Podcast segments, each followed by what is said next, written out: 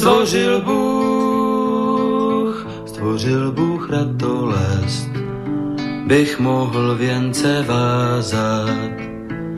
Děkuji, děkuji za bolest, jež učí mne se tázat. Děkuji, děkuji za nezdar, jenž naučí mne píly.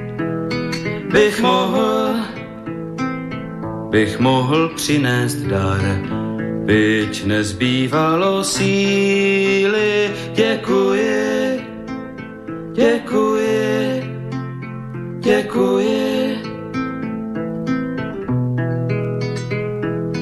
Děkuji, děkuji za slabost, jež pokoře mne učí.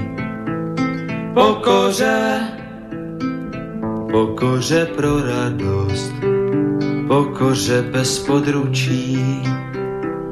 Děkuji, za slzy děkuji, ty naučí mne citu, živým již, živým již žalují a křičí po soucitu děkuji, děkuji, děkuji. Dobrý večer, vážení posluchači, Stanislav Novotný zdraví opět srdečně z Prahy všechny Slováky a Čechy, kterým není lhostejný osud našich zemí, našich národů. Je zřejmé, že povaha a podoba euroatlantické civilizace se mění takřka před očima a že se celý svět dostává do nového pohybu. Je také zřejmé, že tento pohyb má a bude mít značný vliv na kvalitu života jednoho každého z nás a na naše národní bytí uprostřed Evropy. O projevech těchto změn, o jejich důsledcích, o jejich fatálnosti, či naopak o možných reakcích a řešeních, tedy o jejich plusech a mínusech si povídáme v pořadu na Prahu změn. Jinými slovy diskutujeme o zkušenostech, znalostech, názorech a činech výrazných osobností žijících v naší složité době. A takovou osobností je Libor Hlaváček. A vy se, milí posluchači, můžete zapojit do debaty také, pokud pošlete svůj dotaz, jako vždy, na adresu studiozavináčslobodnyvysílač.sk a nebo budete-li telefonovat na číslo 048 381 01 01. Libor Hlaváček, lakonicky, zdravotnický záchranář a muzikant. Libore, kamaráde, ochránče lidí na dně, lidí v zoufalství, bezvýchodnosti, lidí zasažených zlem světa lidí, lidí nemocných a zraněných. Jak jsi se vlastně dostal k onomu znešenému údělu, pomáháš, zachraňuješ duše i těla. No a já tě takto vítám tedy z celého srdce na Slobodném vysílači pořadu na Prahu změn. Děkuji moc za krásný přivítání, děkuji za pozvání a zdravím všechny posluchače v Česku i na Slovensku. Jak jsem se k tomu dostal? Prostě já se k něčemu nedostávám tak, že bych něco chtěl. Ono to tak jako chodí úplně nezávisle na mě. Takže vždycky jsem jenom překvapený, k čemu všemu jsem, k čemu všemu jsem nachomejtnu. A nepřestávám vycházet z údivu do deška.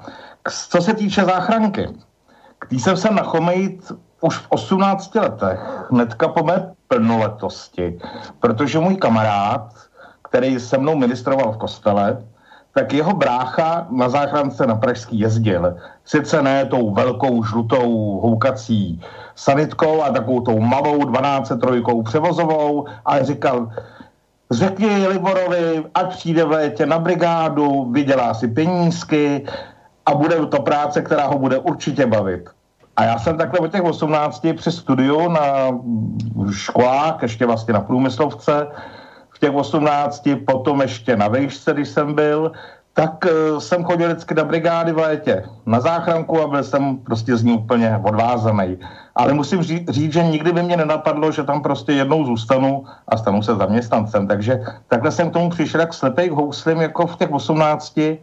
Pak se děly různý peripetie, studia, studoval jsem vejšku, strojní z důvodu toho, abych prostě nemusel na dva roky na vojnu a šel jenom na rok, jako rozhodně by strojařina nic ne, neříkala, ale při mý inteligenci mě asi jinam ani nechtěli moc vzít, takže prostě na mě vyšla ta strojárna. Je, to je prostě náročná škola a strojárna. No je, já jsem taky zjistil po pěti letech ve třetíku po jednom přerušení, jednom propadnutí, že vlastně tomu vůbec nerozumím.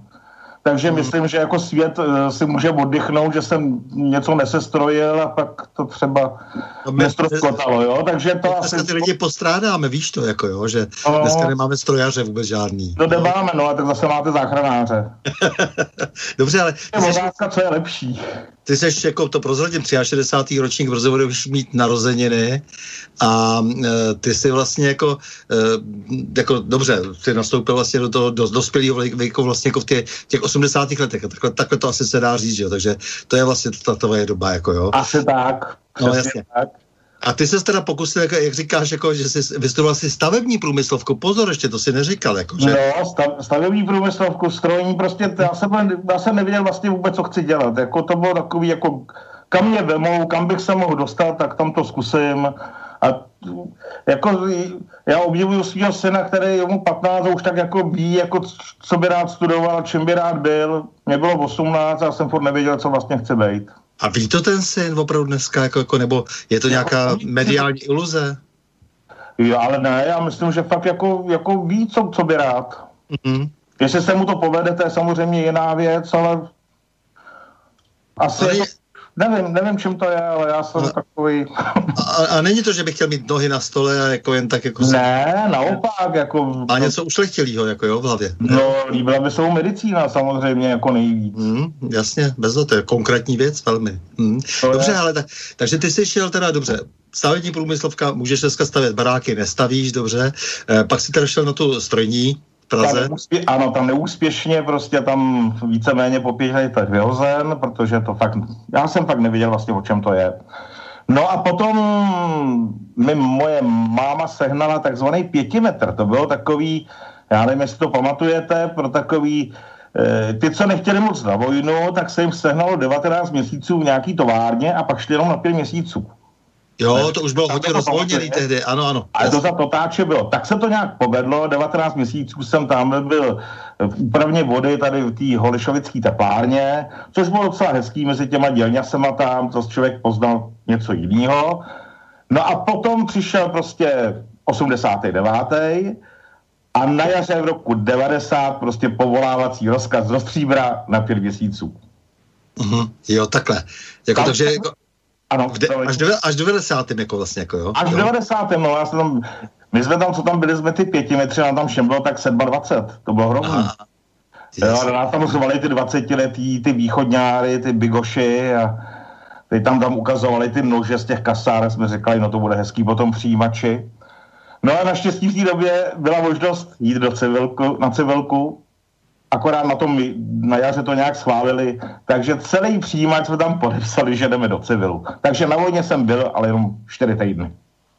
Mm, jo, ale je to samozřejmě jako rámovaný prostě, jako tak, takovou tou prostě jako ještě tou, tou, tou, tou doznívající dobou.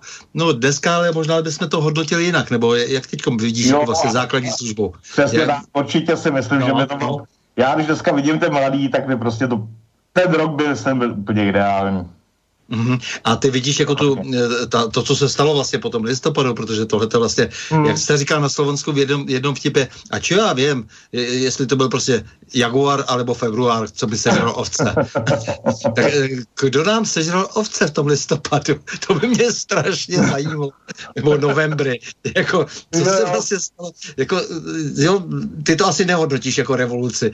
Já v zásadě používám slovo převrat. No, ano, pokojný převrat, kde se všechno dohodlo, udělali z nás trošku takový trouby a takový kompars, ale to se dá dělat. Ale tenkrát jako byl člověk plný nadšení, jako věřil tomu a, a byl rád, že se to stalo a takže ty jsi ještě odsloužil něco na, něco na vojně, tak trošku jako po staru, eh, kdy vlastně se teprve přemýšlelo, co, co se stane vlastně v tom uh, rezortu obrany a no, takový ten jak to celé organizovat. Jasně. To by ten paradox, že byl vlastně před to jaro 90, my jsme chtěli vědět, co se jako děje a co je novýho a oni nám zakázali televizní noviny, jo, to, co prostě dřív bylo jako povinný, tak by jsme to byli zakázaný. Fakt, to, to bylo, no. a, a, to byl rok 90, jako, tak to už bylo zakázaný. To jaro 90. A to bylo ještě, 90. ještě zakázaný, jako bezvadný. Takže jsme říkali, že jsme se rádi na ně podívat. Držte huby, měli jste to povinný, nadávali jste na to, tak teď nic neuvidíte. No, tak, tak to byla taková, bylo fakt vidět, že se něco změnilo, jako no. No dobře, takže ty jsi se... se vrátil teda na tu civilku, hmm, teda z té vojny, že půjdu na civilku. No a co se nestalo? Dostal jsem, že civilní službu si odkroutím u pražské záchranky. Aha. Jako bez jakýkoliv mojí zásluhy, jako že bych třeba říkal, je, kdyby to šlo, mohli byste by tam dát různý kluci ještě do nějakých jiných nemocnic a někam pracovat. Já jsem se odstul na záchrance. No a jsem tam dodnes. Pak už jsem prostě ne... Odkroutil jsem si tam přes rok civilku, protože jsem musel ještě nasluhovat jako případní cvičení, které by byly. Takže to hodilo asi rok civilní služby. No a pak už jsem tam zůstal jako zaměstnanec. Počkej, e, jsem potřeboval, abych mohl jezdit na té převozový sanitce jenom jasně, jasně. a mohl vozit ty babičky na to vyšetření a třeba i babičky z domu, z domu do nemocnice na vyšetření, z nemocnice zase domů, což byla taková, to mohl víceméně dělat kdokoliv, na to nebyla potřeba žádná škola, nikdo nic nevyžadoval, kromě řidičáku pro ty řidiče, takže to bylo tak jako v pohodě. Počkej, ale to není jen tak, jako jo, protože ty si, eh, když něco si děláš vlastně 29 let, tak jako eh, máš tomu nějaký hluboký důvod, ne? Jako, nebo to, to, to se nemůže dělat jen tak. No mě to chytlo srdce, já jsem si říkal při té celice, říkám, mě to tady prostě baví, mě se líbí, já prostě mě na té práci mě baví, že jdu domů s čistou hlavou, všechno nechám v té práci, vlastně nemám žádný rest, nemám jako něco, že bych říkal, je, co zítra, co jsem udělal a nedodělal a zítra budu muset dodělávat, to tam prostě odpadá a člověk pak má jako vyčištíno v té hlavě a je to k nezaplacení. No dobře, ale jak je to se vztahem k, těma, k těm lidem, protože e, samozřejmě to, tato tvoje služba nese spoustu, spoustu nepříjemností, spoustu velmi nepříjemných e, ale, situací. Ale, ale i příjemností jsou i příjemní lidi. Mm-hmm, mm-hmm. No, no dobře, ale jako, a, a chápal jsi to jako poslání? Nebo chápeš to do dneška jako poslání? No, svým způsobem ano, ale po 29 letech už to člověk fakt dělá tak trošku jako mechanicky. Kdyby to bral jako úplně posla... Já nevím. Nevím moc, jak Abych zase jo, roz, rozumím, protože lidi se, buď, lidi se buď zaměstnávají, jo, jako, nebo se udělají úplně sami pro sebe a jedou si jako torpédoborci, jako prostě... Ne, jako, mě to baví a... Spíš, teda. Mě a, to baví a jsem v té práci spokojený. Jo, a pak jsou lidi prostě, kteří opravdu mají pocit, že, prostě jako, že, že musí vydat počet za svůj život, jako, že to znamená, že to, že to je to povolání, že, že to poslání. Já už myslím, že už jsem vydal, co se dalo, už si těším na důchod, takže takže už to máš takhle pragmaticky, takže to znamená, že... Tak, jo, jsem si, myslím si, že už jsem dost lidem pomohl. Pár lidí mě naštvalo samozřejmě při té práci, což asi je vždycky, to asi takže já, já, já tě znám, že jsi takový skromný člověk, takže proto právě skálně útočím prostě jako na trošku tvoje ego, aby se malinko odhalil, že, že, že, vlastně, že, malý že, jako. že, vlastně, že vlastně ty lidi máš taky rád a, a ty Ale... to nechceš říct jako a tak. Víš, a že jim chceš fakt pomoct. ne, tak ta práce je hezká, ale, ale, ale jako někdo toho fakt tý pomoci, jako, a hlavně poslední době, tak jako ty lidi toho prostě zneužívají a zneužívají toho čím dál tím víc. Dobře, to je, to je, to je prostě takový, že to člověka pak jako tak trošku jako sráží k zemi a občas říká, ty mám to vůbec zapotřebí dělat za sebe vola. Ne, dobře, a tak to se tam ty... občas prostě stane. Ale no. samozřejmě, že ty výjezdy, kde opravdu je vidět, že ta babička je šťastná, že jí tam někdo pomůže a že prostě je schopný s ní ještě projít celý byt, kouknout, jestli má všechno vypnutý, pozavíraný, najít klíče, najít nějaký doklady a jako trpělivě jí vyslechnout třeba, tak je vidět, že ty lidi jsou asi spokojení a jsou rádi. Dobře, ale ty jsi teda z Prahy, celou dobu jsi byl v Praze a vychodil si kvůli tomu ještě nějaký taky školy, to znamená, to taky není úplně tak jako e, samo sebou, že jo, to znamená e, vyšší zdravotní odbornou školu, v oboru všeobecná sestra. To mě vždycky fascinovalo. Já vždycky říkám velký bratr. Jako jo. No, právě, to bylo... sestra. A ještě nástavbové studium v Brně, eh, anesteziologie, resuscitace a intenzivní péče, ještě jako takový, takovou ještě máš specializaci. Tak, to bylo koncem 90. let, kdy prostě záchranka zrušila už takový ty převozy domů a prostě chtěla tam mít opravdu lidi, kteří mají školu a kteří mají to vzdělání. Takže mě prostě nezbylo nic jiného, když jsem tam chtěl zůstat, než si prostě tu školu vystudovat. A v té době byla situace taková, že nikdo nevěděl, jako vlastně, který obor studovat.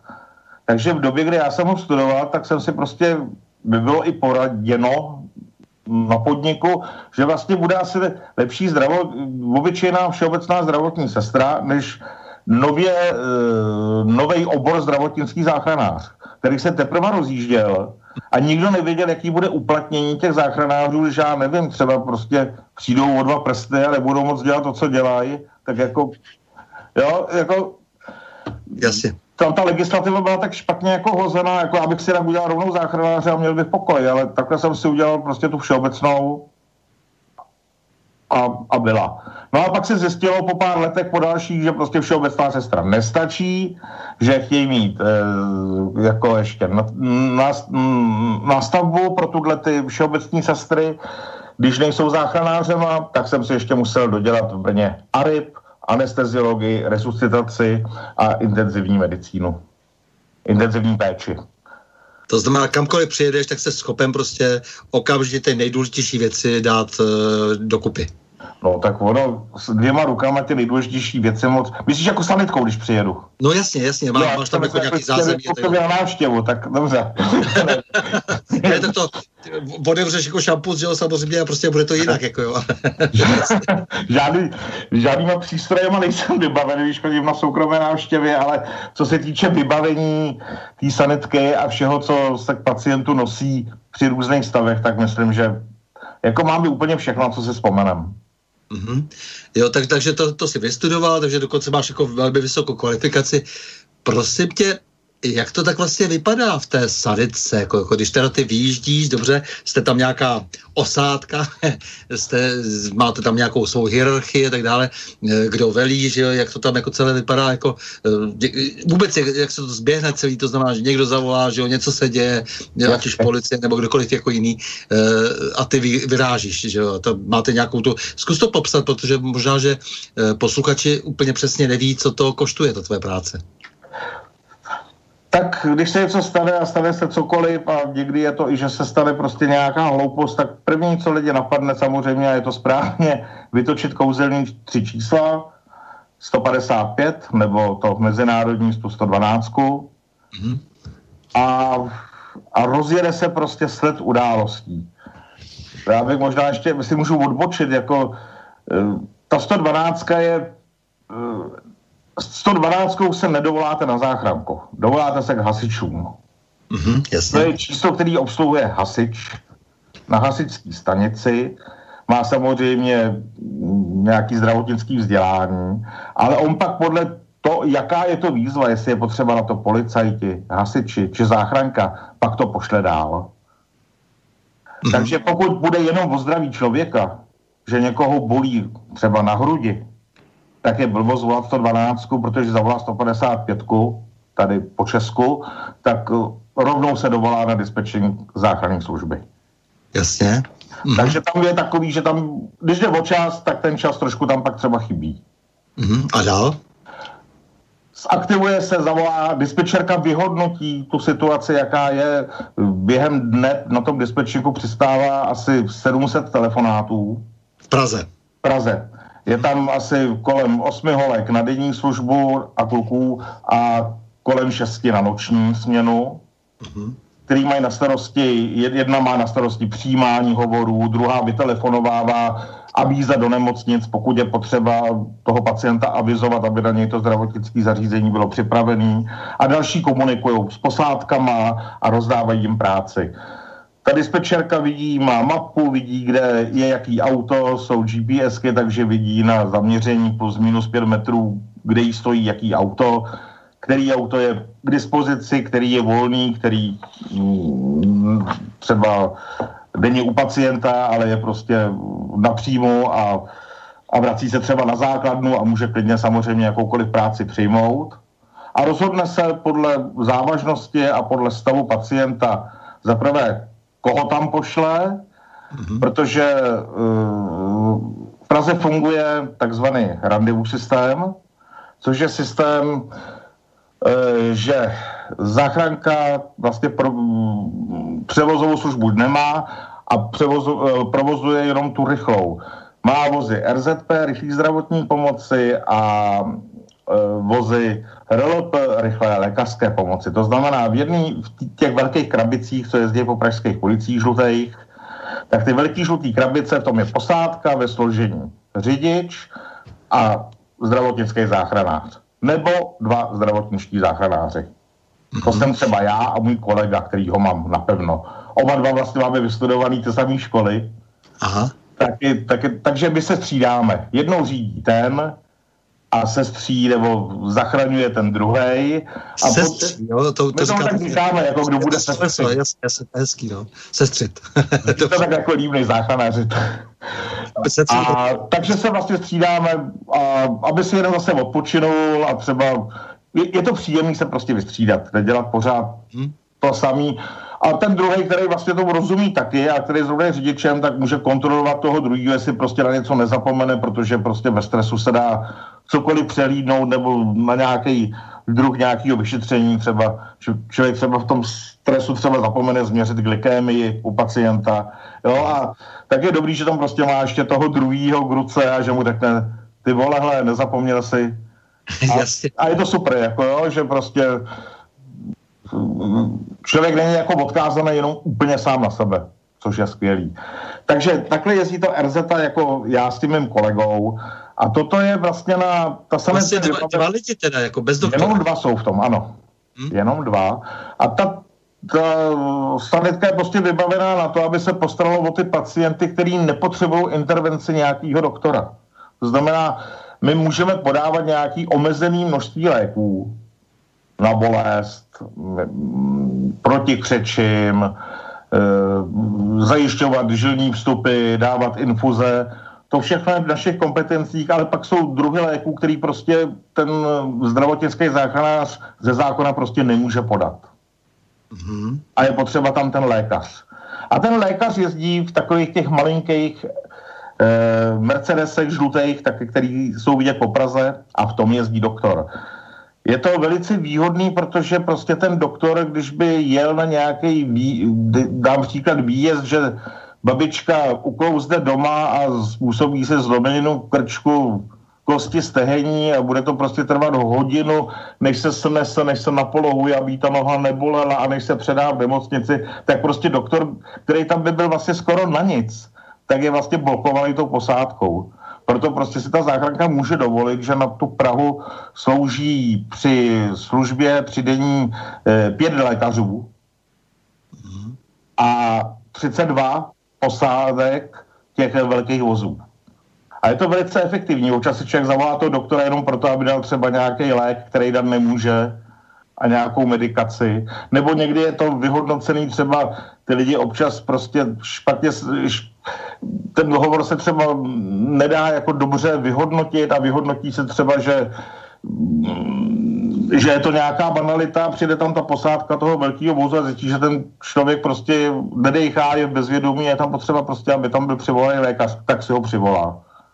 Mm-hmm. A když přijede, tak samozřejmě masíruje, zajišťuje uh, toho pacienta, dýchací cesty mu zajistí a už může něco podávat a vlastně pak už přijede on doktor a dá ještě to, co může dát on a, a pokračuje. Ne, to, to, to, co říkáš, je, ohromně praktický přehled, protože to znamená, že ty potom, když tak, jak si voláš toho lékaře, když jako teda je potřeba opravdu jak si nějak kvalifikovaně zasáhnout jako to, co už nezvládnete sami, ale e, prostě můžou lidé počítat s tím, že vy přijdete prostě ty základní funkce všechny zvládnete. Přesně tak, s tím můžou počítat a určitě nebudou vonit ošizení. Občas se nás ptají, jako kde máte doktora, ale třeba na těch stavě opravdu ten doktor tam prostě v tom terénu neudělá nic.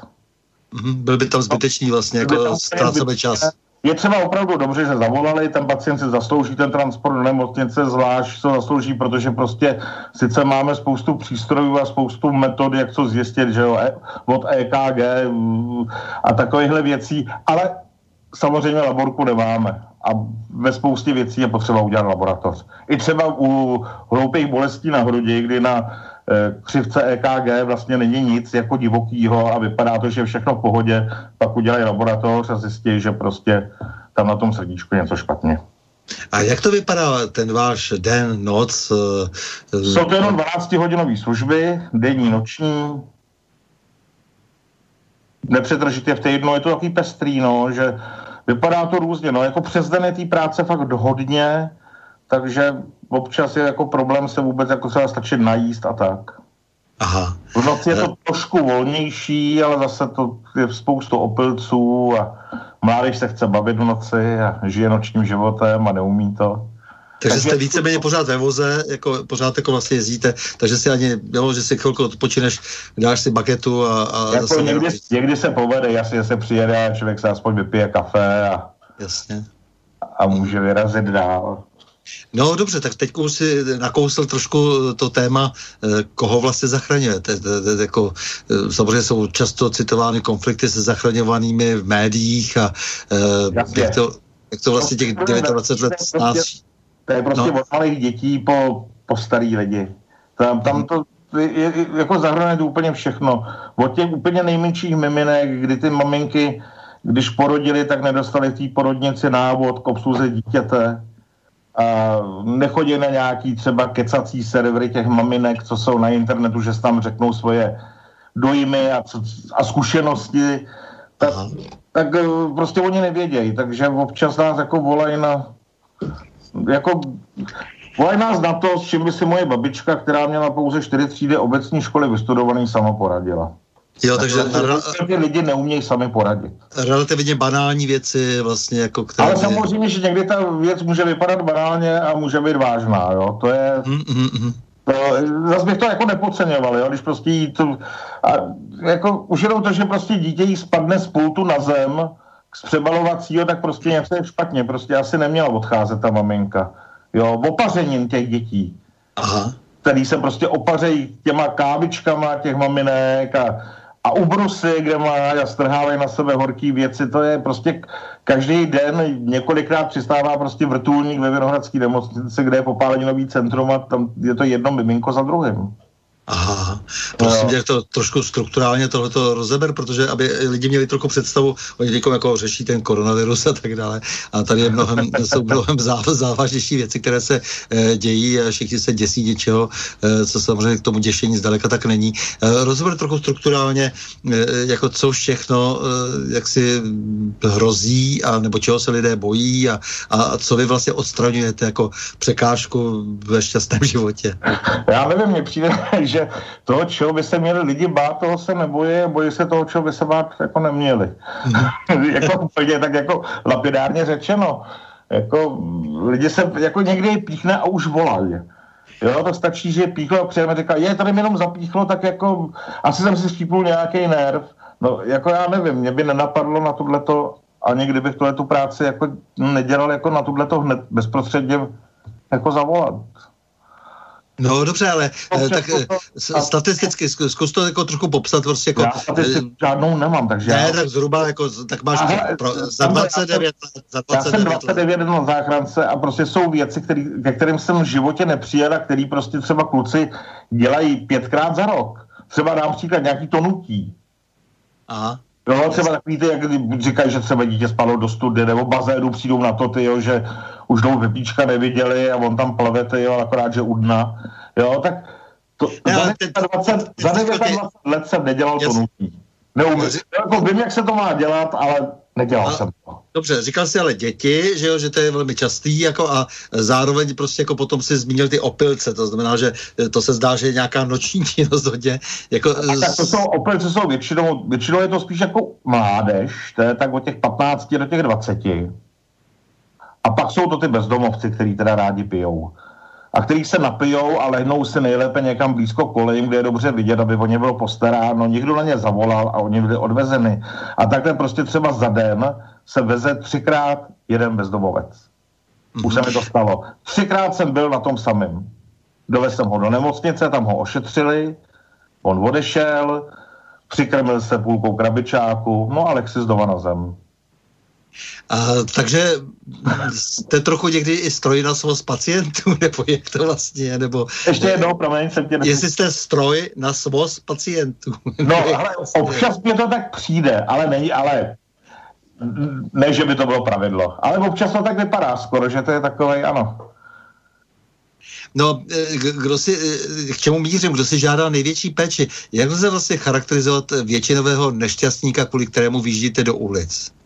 To asi se nedá tak úplně já, já jsem říkal, ono to občas vypadá banálně a, a může se z toho jako vyvinout docela velký průšvih a něco vypadá jako, že tyjo, tam někdo leží v tratolišti krve a ono to jenom tak většinou vypadá. Když si rozředíš hm, skleničku s džemem a vyleješ to, tak uvidíš, kolik toho je a to znamená, když lidi říkají, on už je asi vykrvácený, a že tam kaluš, tak samozřejmě není.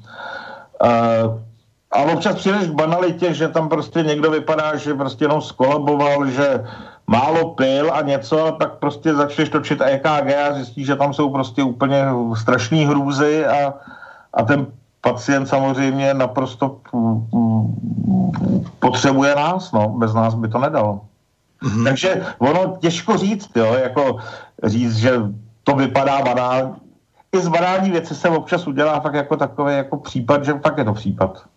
Hmm, takže no. nic ne, nepodceňujte, je to hodně, ale taky na vás, že jo, abyste rozhodovali, eh, jak si co je třeba, jak je třeba tomu člověku je pomoci. To, je třeba... to je, ale většinou tam potom funguje to, že já každému pacientovi právě, protože jako člověk do toho člověka nevidí dovnitř. Mm-hmm. A tu laborku taky neuděláš, to znamená, já tam nemůžu vyšetřit lauter všechno a všechno rozhodnout, to znamená, každému je doporučeno, aby do té nemocnice jelo. Jasně. Ale je to prostě velká odpovědnost. Takže jako nechávat doma, nechám doma, když zavolá babička, že doma upadla a že je sama doma a nemůže se postavit. A není tam, kdo by jí zvednul. Já se vrátím zpátky.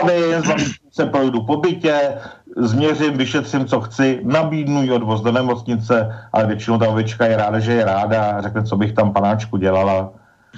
Já jsem ráda, že jste mě postavili na nohy. A občas to vypadá zvenku pro ty lajky, že tam došlo minimálně k vraždě nebo k čemu, protože venku stojí hasiči, protože se musel odemykat byt, stojí tam dvě policajské auta a stojíme tam my. Jo? A jednalo se třeba jenom o obyčejní odemčení bytu, kde prostě je chudinka nešťastná, která se zamkla, sousedka klíče nemá a je potřeba se k ní dostat do bytu. Takže potom drbou plná... Jako jo, tady je neštěstí, ale... Drbou plná ulice a potom, potom se k tomu nachovejte ještě nějaký pisálek, že jo, a je prostě... Jo, jo, jo, jo, jo. Jasně, rozumím, dobře. Vždycky to, co nějak vypadá, nemusí vůbec tak být, jak vypadá. Já se vrátím ještě zpátky. Eh, jak ty si vlastně prožíval ten listopadový převrat, protože ty jsi o tři roky mladší než já a ten 89. máš velmi dobré paměti. Eh, co si vlastně představoval? Co si chtěl změnit? Co si myslíš, že se povedlo? Co tě zklamalo? Protože je to takový kolouš otázek, jak říkáme na Vysočině. Eh, je, je toho spousta. Co, co, co, co je vázáno na ten, na ten převrat a do dneška z toho žijeme, přejeme se, přejeme se o, o to, co bylo dobře a co špatně, ale ty pracuješ jako vlastně celou tu dobu pracuješ eh, v nějakém oboru a tak v tom, o tom oboru si něco myslíš a myslel jsi tehdy a myslíš si teď. Ehm, asi se to nějakým způsobem promítá prostě do toho tvého života, vývoje prostě od toho roku 89. No. No? Teď nevím, co na to říct. To je tak složitá otázka. Je, je to, je to eh. Ale měl jsi nějakou představu, eh, nějak si pracoval, žil a tak dále, eh, něco jsi představoval a to se stalo nebo nestalo? Ale to nebo... se stalo, víceméně se stalo. Jako já musím říct, že mě, když zůstaneme u, ne u politiky, ale u práce, co se týče po roce 89, tak co se týče profese a té práce, já jsem, já jsem vlastně spokojený. Mm-hmm. Jako podmínky, které tam na té záchrance jsou, jsou celkem slušný. Máme hodného pana ředitele, celkem jako vztahy skoro nadstandardní na tom stanovišti, kde pracuji já, protože záchranka nemá jedno stanoviště, ale má 15 nebo kolik stanovišť po celé Praze rozházených, aby to bylo blízko k pacientovi. A uh, jako musím říct, že se ne, nemůžu nějak moc těžovat v tomto směru. Teď se tě zeptám ještě... Jsem naštvaný, byl jsem naštvaný a nadával jsem ještě nedávno, že prostě třeba nemáme dragry na dýchání na alkohol. Říkal jsem, takový přístroj máme zbytečný, který skoro nepoužiju. A tuhle to by se mi hodilo při každý směně na ty pacienty. Eh, k té Ale politice se ještě... Máme, takže už nemám co teď... Libore, tak k té politice ještě vrátíme, protože to je něco jiného, ale v té práci si spokojen a říkáš, jako, že to je v pořádku, tak proto já tě teď ještě jako zneužiju, využiju. Určitě. Řekni, jak je to s tou záchranařinou vlastně co se týká historie v zemích koruny české, eh, kam až tvoje a historická paměť sahá, protože je to, myslím, důležité, aby jsme jak, jak si pochopili, eh, co je to vlastně za fenomén. Mm-hmm. To, že jsme začali organizovat záchranu lidí, to, že jsme vlastně se pokusili, jak si, protože uběhlo spousta staletí od nějaké, já říkám, první ministrině zdravotnictví svaté no. Anešky. Jasně. A co, dejme tomu, ale soustředíme se na tu nedávnou dobu, třeba těch posledních, já nevím, 200 let, je, to, to, to, to je taková současnost. Jak to, jak to s těmi záchranáři vlastně bylo? Eh, jak jsme vlastně došli k tomu, že vlastně musíme organizovat to, aby eh, lidi nepadali do příkopů a nikdo si jich ani nevšiml? Ale tak to občas se stává i dneska, že padají do příkopů a někdo si ani nevšimne. I to se stává i dnes, v dnešní době, v 21. století, ale Eh, a moje paměť je taková, že bych se pamatoval, co před 200 lety. Já jsem rád, že vím, co bylo včera a někdy ani to nevím. Ale píšou, že v roce 1857 se prostě nějakých 36 nadšenců různých profesí dal dohromady a vytvořili Pražský dobrovolný sbor ochrany. A vlastně chtěli, aby chránili všechno možný. Majetek, zdraví, životy lidské. To si dali do vínku a s tím vlastně začali. Takhle vlastně byl jako začátek nějaký, nějaký záchranné služby.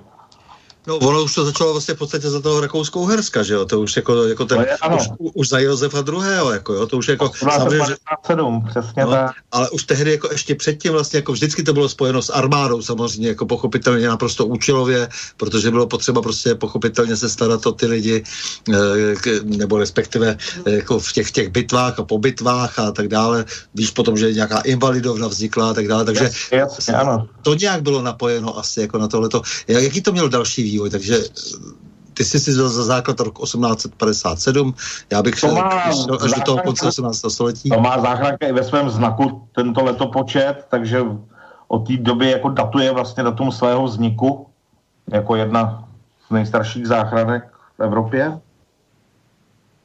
Mm-hmm. A, ale musím říct, že jako jsem nějak moc nesledoval, jako co se dělo jako za první republiky, za druhý a tak musím říct, že nějak já tě asi neuspokojím. Možná, že na stránkách záchranné služby ZZSHMPCZ možná tam bude k dočtení něco zajímavého a více podrobností tam lidi najdou. Mimo, mimo jiné jsou to skvělé stránky, kde je celá první pomoc v kostce, i s různýma videama, takže lidi se můžou podívat, co mají dělat a co by dělat neměli, nebo jak se chovat. Je, velice ty stránky jsou jako hezky udělané. A spíš si myslím, že lidi jako tu sanitku asi znají, nebo tak mají představu možná díky, díky té televize a díky těm dvěma seriálům, který běželi. Mm-hmm. Jo, když se vemu tu hm, Adamcovu e, sanitku a potom tu Renčovu, tu novou, no tak to prostě bylo nebe a dudy, jo. Ty pamětníci, který já tam pamatuju z začátku, tak říkali, jo, takhle nějak to opravdu v těch 50., 60., 70. letech bylo. Zatím um, jsem se koukal... Myslíš to Ada, ten Adamsův seriál? Od Hubače, no, od Hubače a Adame, co to režíroval. A pak udělali v roce 2013 tu sanetku, co režíroval Range. No já jsem na to koukal jako na sci-fi. Viděl jsem jeden díl a řekl jsem už nikdy více. Jasně. Já jsem se tam nepoznával, jako já jsem nepoznával nikoho. Vůbec jsem nepoznával tu organizaci, která to... Jo, to je naprostý propadák, prostě já nevím, co to mělo být vůbec, jako proč to vůbec vzniklo. Nechápu.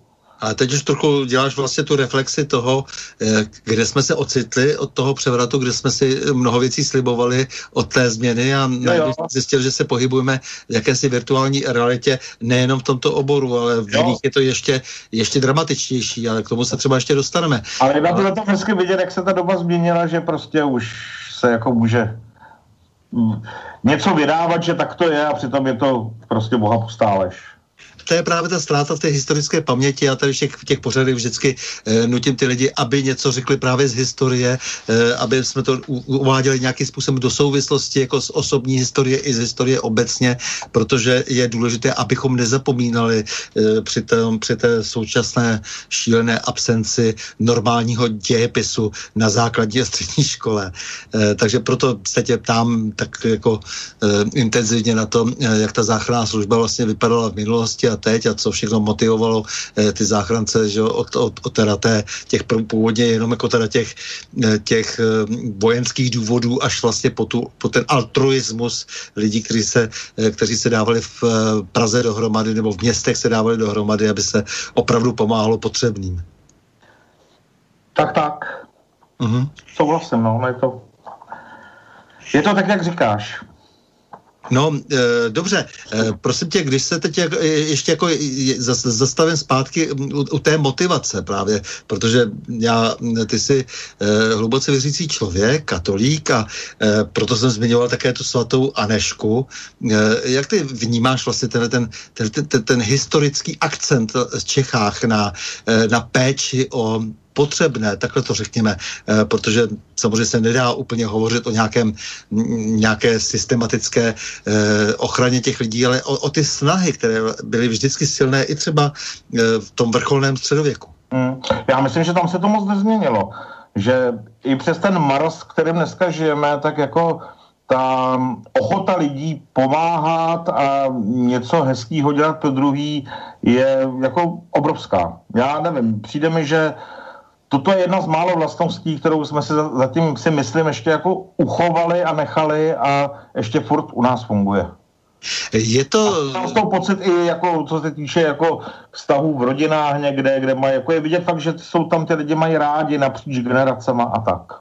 Je to něco, co může také být jako jedním z fundamentů eh, nějaké, nějaké národní soudržnosti. Je, je, je právě tohleto, právě ta záchranařina, to znamená jako pomáhat těm druhým, chovat se jako ten Samaritán e, biblický. Je, je, je, je to to, jako co, co, co do určité míry v těch Čechách, které my si furt sypeme popel na hlavu a pořád se, jsme takový sebemrskači a pořád si nadáváme a e, zvláště tady ti, kteří e, mají ty kořeny e, své motivace v zahraničí, tak neustále pomlouvají svůj vlastní národ, ale zároveň tady funguje to, co jsi říkal teď. No, já myslím, že, že v tomto směru nemusíme mít obavy. Mm-hmm. Jako o sebe a o tom, tady myslím, že ten přístup lidí k sobě navzájem je docela milej a hezký. Hmm. Jak to ty vy... svině jeli na druhý v některých oborech jiných činnostech a že závidíme tomu, že si vydělal víc a dostal větší odměnu než tamten, protože to asi taky už patří český povaze, ale co se týče toho pomáhání lidem, který prostě se o nich ví, že jsou v nouzi, tak si myslím, že jako super. Že se někdy nějaká hořkost překousne a ten soused přece jenom jde a... Přesně tak, přesně tak. Se někomu, ko, koho nemá rád, jako něco děje, takže nakonec jako to vezme za své a jde mu pomoci. Přesně tak. Mm-hmm. To, to strašně rád tohle to slyším. Takže prosím tě, jak ty vidíš eh, celé zdravotnictví vůbec, protože přece jenom jako 30 Já let, 29 jako, let, není to já málo. Tak každý rok, že si říkám, že to jako do roka a do dne to musí krachnout a spadnout, ale už to takhle vidím 20 let a ono furt se nic neděje, furt se to nějak prostě našponovaně drží, ale nekrachuje. Vždycky si říkám, jak to vidím ty lékaři a ty sestřičky v těch nemocnicích, že jsou fakt jako vyčerpaný. Prostě několik přesčasových hodin nezaplacených, to, jako tam, tam je to opravdu poslání, jako by se máme zase na té záchrance skoro jak prasátka žitě. Přes časy nám zaplatěj. Jo, mm. někoho nenutěj, aby prostě, zvlášť u mě třeba, který už jsem starší, tak mě nenutí, aby chodil nějak zvolna za někoho bral služby, protože ví, že už sám toho už na počítající 60 mám tak jako skoro akorát a stačí mi to.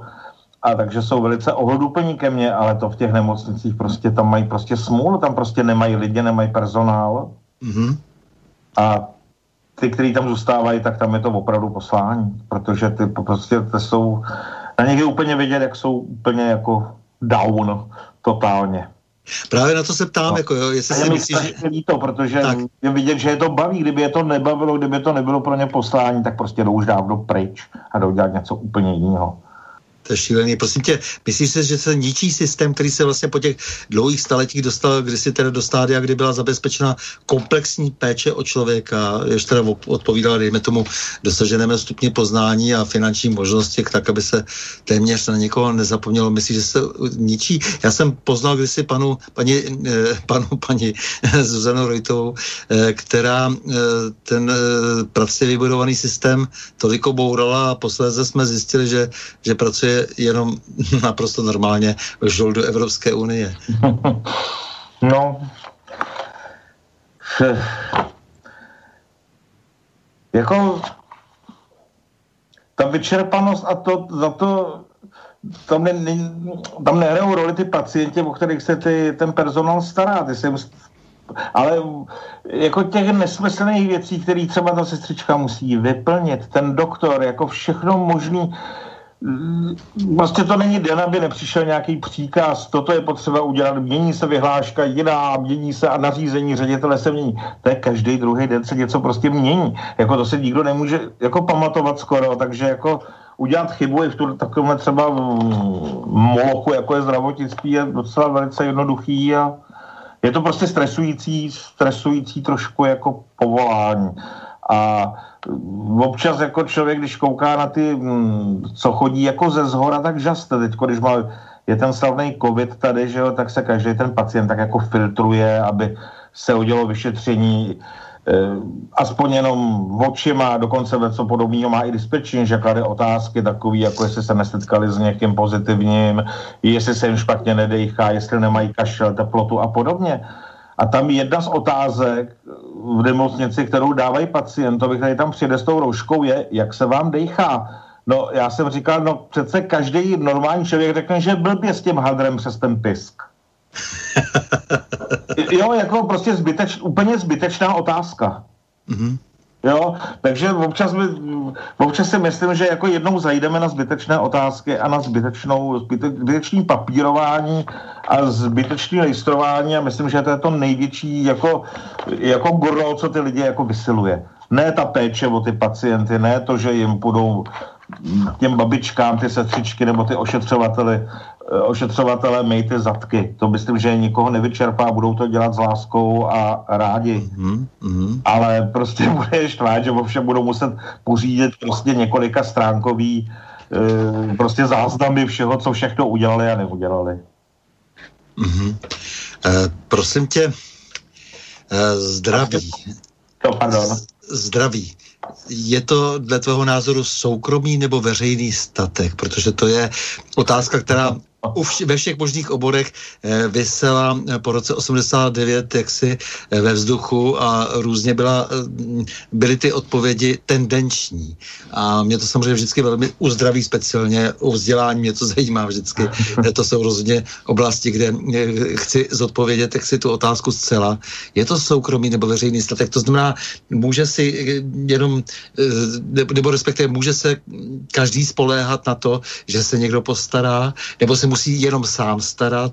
Existuje nějaký rozumný kompromis? Já jsem o tom nikdy tak moc neuvažoval, no ale myslím si, že já bych dal asi zdraví spíš do toho soukromího, že prostě je hezký, že jsou možnosti, aby se o mě někdo postaral, když budu chtít, ale myslím si, že odpovědnost za svý zdraví mám fakt jako jenom já. Já to srovnám trošku s tou armádou, kde vlastně účelově se stará, eh, starala ta armáda, všechny armády světa se starají eh, samozřejmě o ty lidi, protože je potřebují použít. A, no já nevím, ale pak se, nám, pak se budou takhle starat o nás, aby nás provočkovali proti covidu a to eh, z... rozhodně nelíbí, takže ono je to zneužitý, jo, nebo zneužitelný. Takže já zase nechci, aby tak o mě byla tak velká péče. Eh, já s tebou naprosto souhlasím. Ten, který jako nevybočuje a radši, ať jsem až ten poslední, ať se na mě zapomene nejlépe. Já s tebou naprosto souzím, ale zase na druhou stranu to někdy zase vede k, eh, k té eh, ne, nevnímavosti, jako k tomu nevidění té, té bídy a tak dále. To znamená, že to je zase to, kde asi by to chtělo nějakou aktivitu.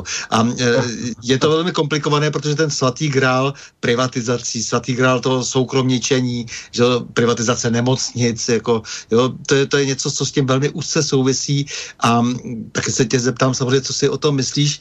Je to jedna, e, jedno z málo odvětví, kde, které současní plutokraté ještě zcela nedokradli a důsledně nespoplatnili, e, protože já to vidím jak si na těch výrocích takových těch různých Rockefellerů, někde to jsou výroky třeba staré 20 let, kdy on říká, a je možný zprivatizovat úplně všechno, a je možné, aby to měl jenom jeden člověk nebo pár lidí a, a tak dále. A bude to nějak fungovat. Já se, si nejsem úplně jist. Musím říct, že u, u těch privatizace toho zdravotnictví byl zásadně proti.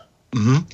To mě právě zajímá, protože tam... Tam si myslím, že by se opravdu ten stát, jako když už o nic jiného, tak o to to měl postarat. O bezpečnost občanů a možná o to zdraví. Samozřejmě u těch občanů, kteří chtějí, ne jakože jako všech. Ještě bych tam no, rád... Samozřejmě lidi, kteří prostě nechtějí žádnou péči, tak jako proč jim je nutit něco, co, co nechtějí. Ještě bych rád, abychom nevy, nevynechali vzdělání, protože tam si myslím, že se díjí velká zvěrstva, uh, takže, takže ta péče asi o tyhle ty oblasti by měla být do značné míry, dejme tomu státně kolektivní. Uh, to, si, to si myslím, protože to zneužití potom, uh, jak si teď říkal třeba i u těch vakcín, může být uh, vlastně následkem té privatizace třeba. Jo, to je pravda, ano. Jo. Je, je to docela složitá otázka, ale já ji vždycky kladu, eh, když eh, hovořím s lékaři, eh, nemohu si odpustit, jak si přece jenom to, to nové nazření, protože jsme přece jenom po tom listopadu uvažovali všichni nějak jinak a měli jsme pocit, že lze všechno ošetřit tím, že ten, kdo bude něco privatizovat, tak bude mít prostě eminentní zájem na tom, aby věci fungovaly. Ono se ukazuje, že to tak samozřejmě není. A v tak citlivé oblasti, jako je zdraví, tak tady, tady mám mnoho otazníků. Jo, jo. Já mám plno otazníků a musím říct, že i když tom dělám, tak prostě otazníky zůstávají. Hmm. No jo, no tak ty si to tady už nakouz, že s tím koronavirem, no. E, na to není možné, abys neměl názor. Co je to vlastně za fenomén, ten koronavirus? E, ty to tam musíš e, velmi často prožívat, že jo, protože lidi určitě kladou ta, otázky. Ty si teď sám říkal, já že... Já nevím, hele, já se přiznám, že to, to, jak se my chováme na té záchranné službě, tak se chováme odpovědně. Když to dispečing přijeme výzvu, že to vypadá, že někdo by ten koronavirus mohl mít, tak se vezmeme ty ochranný infekční sety, vypadáme jak dva kosmonauti a pak si jeden vystříkat a vydezinfikovat sanitku a pak pokračujeme v práci a zase jezdíme dál. No, eh, u nás v práci, jestli se nepletu, já jsem jako tam měsíc nebyl, tak ať nekecám, ale snad byli dva pozitivně testovaný, pak byla asi čtvrtina nějakých kolegů v karanténě, ale to jenom proto, že byli někde v Itálii, tam tenkrát na dovolený na jaře. A jinak vlastně z mýho okolí i nějakýho tady jako z kamarádů a ne z kolegů práce, ale ostatních lidí, známých, příbuzných, já nevím o nikom, kdo by to měl nevím o někom. Mně to přijde jako nafouknutá oblida, upřímně. No ne, koronavirus může být, ale... ale... Jako ten covid prostě dělá z lidí úplně jako magory, jo. Já jenom možná to bude jako perlička, jako vtipná epizoda, jako veselá historka z natáčení, jo, tak hezká, veselá historka z výjezdu. To se o tebe očekává, pozor, to ještě očekávám nějaký... Volal tam pacient, že teda asi má tady ty příznaky, jako nebylo mu dobře, že má 40 horečky, kašel, že mu strašně špatně kolabuje, no bude nekolaboval, až má velkou horečku. Byl to nějaký 40-letý majitel restaurace, něco takového, nevím přesně, ale on přišel s těma, jsme se ptali, jako, a co jste si jako na tu teplotu bral? A on řekl, no já jsem si nebral nic, mě napadlo, že nejlepší je jí jako vyšponovat na co největší počet stupňů, že pak ta nemoc rychle odejde.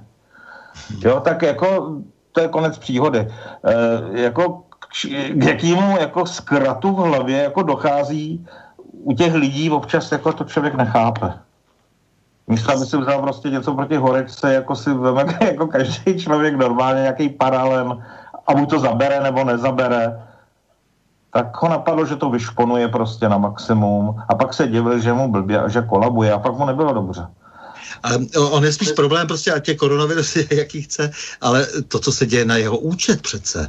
Jo, no. jako, jako nepřipadá ti to téměř jako realizace apokalypsy. No ale on, no, on bez toho právě úplně vyplestej, on už se loučil s, s tím, ještě měl rozepsanou závěď na stole. To prostě ty lidi úplně jako, prostě je panika mezi lidmi, já to vidím v té tramvaji, když člověk jako, to je ještě prostě polovina lidí má růžky v tramvaji dneska.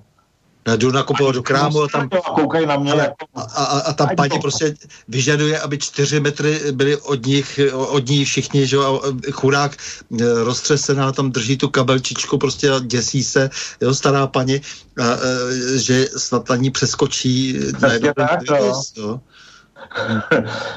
No, ta politika strachu, je, je, ta obludná ekonomická opatření, jež likvidují ekonomiku státu a vytváří předpoklady pro takovou tu úzkou závislost na hrce těch takových těch bankovních ultrazločinců, no tak to je přece eh, děsivé, jako ty, jako ty doprovodné jevy, eh, ta instrumentalizace, kterou nevidí snad pouze slabomyslný člověk, jo, takže demagogicky lživě eh, se interpretují statistiky, odměny lékařů tady i jinde třeba zalhaní, takové to orvanovské lhaní nepředstavitelných rozměrů, udržování společnosti poslušnosti, ponižování, ponižování vlastně tou rožkovou politikou, takové to komandování iracionálně vyděšeného stáda. Ale tak k té stádovitosti asi máme blízko, takže bych řekl, že to většině ani, ani tak nějak lidem moc nevadí. Mm-hmm. Bohužel. Eh, bohužel právě, no, ale... Přijde mi teda, ale že jako většina je s tím tak jako smířená celkem. Ale vyprávět trošku eh, z té své praxe, co, co za šílenosti se dějou, když eh, přijedete na místo určení. Trošku pár příběhů, aniž byste se samozřejmě jako, jako, to, tak některý jsou fakt jako nepublik, nepublikovatelný, ale některý jo. A ono to tak šílený není. Ale některý jsou i veselý, jo. Třeba tak dobře, tak eh, tuhle jsme byli volaný, že pán starší, kolem 75 mu bylo asi, a že má zřejmě znova mrtvičku, že už je po jedné mrtvičce. Tak jsme tam přijeli, pán si šlapal na jazyk a byl z něj cítit prostě, že pil nějaký pivko. Měl doma manželku, ta na něj zavolala a já říkám, ale spánej cítit. A říká, toho si nevšímejte, on se vždycky dá tak jako v poledne jedno pivečko k jídlu, takže to je rozumět, aby jsme neměli ještě tenkrát ty dragry na to dechání. No a pak se zjistil, když jsem ho předával uh, a jel jsem do nemocnice, kde Dragra měli a říkám, nejdřív si pán dechne, pak to budeme řešit, jestli je to mrtvice nebo ne, tak pán nadechal 3,5 promile. Prostě využil, že paní šla na nákup a normálně se jí jako krásně sepnul a nepřiznal to. Chudák manželka ta byla vyděšená, ta už od, jo, tak to je takový jako, jako komický, jo. Tak jsem říkal pánovi, ať vystřízlivě, ať koupí květinu, protože má tak hodnou manželku, která o něj má strach a on si ji prostě skáruje během dvou hodin, než nakoupí chudinka. Nevím, kde měl tajní zásoby, my jsme se i ptali, jako to by tam byly nějaký lahve nebo něco. Ne, ne, ne, tady zmizela jedna, dal si jenom jednu. Tak to bylo takový, že občas takový něco vypadá, pak je to úplně jinak. Jo, takže, takže funguješ jako psycholog, kněz trošku na půl. No to ne, ale třeba mě baví docela psychiatrický pacienti, já je mám docela rád. Aha pod nějakým vlivem nějakých drog nebo alkoholu, kde jsou takový jako hůř koma, kočírovaný, tak jinak mě to jako docela, docela rád je vozím a snažím se vždycky prostě být po dobrým, Mm, I když už nekouřím a kouřím ty elektrické cigáry, tak stále vozím s sebou normální cigarety, aby když tak mu nabít a to třeba sklidnil a řekl, pojď, dáme si spolu cigáro a jako já tě jako nechci nějak ubližovat nebo něco, jo, jako, jako dá se a těch psychiatrických pacientů prostě stoupá. To je... Ne, já, zna, já znám to i skromnost, takže jsem přesvědčen, že ty děláš eh, opravdu eh, tu práci nad, nadstandardně, já to vím. Těch, těch depresí je prostě šíleně moc. Mm-hmm, deprese. Je prostě nezvládají ty situace a nezvládají je čím dál tím víc. I zřejmě i těch sebevrážd a pokusů o ně. Eh, Stano nám tady píše z Košic, že pracuje taky na záchrance v Košicích právě a že je to, že, že má úplně že, že Stano jako, že má úplně stejné eh, jaksi poznatky jako, jako ty. Eh, chtěl by se zeptat, jestli s, máš taky hodně výjezdů k občanům tmavší pleti. Je to na východě, že to je téměř 50% výjezdů a že hlavně to jsou porody, ke kterým jezdí. Tak eh, já musím říct, že skoro občana černý pleti nevidím, maximálně nějaký bezdomovci jsou černý pleti. Mm-hmm. Ale jako dneska DJ byl vylášený Žižkov, člověk na Žižkové věděl, že prostě polovina bytů, který navštíví, tam bude černá pleť. To tam není. V té Praze to prostě zmizelo. Mm-hmm. Nevím, jak je to třeba v nějakých jiných částech Prahy. Já mám ten rajon Vršovice a okolí, kde je moje stanoviště, ale musím říct, že v tuhle rajonu teda to je jako těch, těch občanů tmavší pleti je jak šafránu a říkám, buď jsou to bezdomovci, opilí a ty jsou prostě jako každý bezdomovec vérázný a jedno jestli je bílej nebo tmavší pleti, chovají se úplně stejně. A pokud, jsou to, a pokud to dřív třeba byli občani jako tmavší pleti a žili i v nějakých jako normálních bytech, tak to většinou, a sám se tomu divím, to byli velice slušní lidi. Mm, takže nebyl to žádný... S bytem, s pořádkem, kterým by prostě lidé, mm. jaký mohl závidět. Takže žádný problém pro záchranku? Ne. Já musím říct, že žádný problém. Občas jsou ty lidi agresivní pod tím vlivem, ale zase říkám, jako záleží na tom, co si kdo z těch záchranářů jako nechá líbit. No. Jako jsou kolegové, který když jim prostě ten ožrala prostě nadává, tak začnou říkat, tak začnou jako, jako mu říct, že teda tudy jde, mě to vůbec nevadí. Když mě prostě pošle někam a nadáváme a prostě na mě mluví, tak řeknu tak jo, no, tak když mě to dělá radost, tak si posluš. Jo, jako já se snažím se prostě, snažím se nemít žádný konflikt. Takže po mně zatím ještě nikdo pořádně jako nevystartoval. Mm-hmm. Hele, uh, ty, ty Třeba to, to, zítra se to stane. Eh, ty jsi člověk, který samozřejmě se vztahuje velmi k muzice a je to také trošku dáno samozřejmě tvým otcem, protože otec byl eh, slavný eh, dirigent, houslista, skladatel a tak dále. Libor Hlaváček, úplně přesně se jmenoval jako ty. přesně tak. Něco jsem po něm poděděl, ale vůbec jsem ho nepoznal, protože bylo půl roku, tak, tak mě opustil jako dítě, a, takže akorát jsem po něm podědil snad teda trošku talentu k muzice, kterou mám moc rád, ale já jsem takový jako, ty jsi mě představil jako muzikanta, já se hraju tak rád, jako pro radost a pro sebe a spíš tak jako v ostatním, co nějakou muziku dělá, tak do toho kecám a říkají, co by měli dělat, jak by to bylo hezčí a tak, takže já jako tak jako úplně to není, no, ale jako Občas se to hodí, třeba to hraní na piano, který mám moc rád a člověk to skvěle může relaxovat. Mně se to jednou povedlo, to už je tak asi 20 let, kdy jsme takhle jeli, já to spojím tu muziku s tou záchrankou. My jsme jeli takhle na, volala, volal chlapeček malej na záchranku, že hlídá holčičku a že si rozbila hlavu. Tak jsme tam dorazili, tenkrát se, dokonce i s nějakým lékařem jsme tam byli Přijeli jsme na místo, tam byl brečící kluk, který mu bylo asi 6 let nebo 7 a byla tam malá asi dvou nebo tříletá holčička s rozseklým čelem, že někde zakopla v oprách a rozbila si hlavu. A maminka šla mezi tím nakoupit a chlapiček jí měli hlídat, aby se jí nic nestalo. Takže kluk jako byl jako úplně vyděšený z toho, co bude, až přijde máma. A, ale byl ducha přítomný, vytočil 155, nahlásil, kde bydlej, čekal nás u bytových dveří, takže naprosto se zachoval úplně jako skvěle. No a tak jsme holčičku ošetřili, bezvědomí nebyla, bylo to celkem takové jako banální, ale bylo to našití, aby se pak odvezla. A řekli jsme, no, tak počkáme na maminku, až se vrátí z nákupu, protože co, jako, co s tebou, no teďko, když ta jenom na nákup, tak přijde za chvilku. A nám měli tam pijáno mě nenapadlo nic lepšího, než jsem říkal, hele víš co, nebreč, my to mámě vysvětlíme, ať tě naopak pochválí a nevynedá, že si Segru neuhlídal.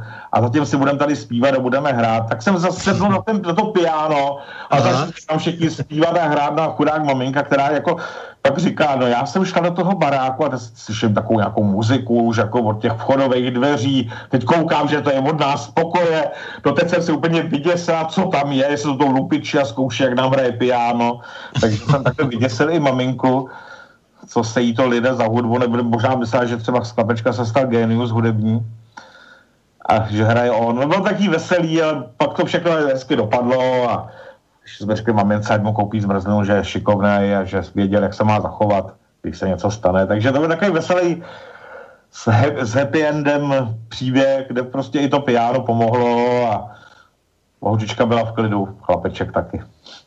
Hmm.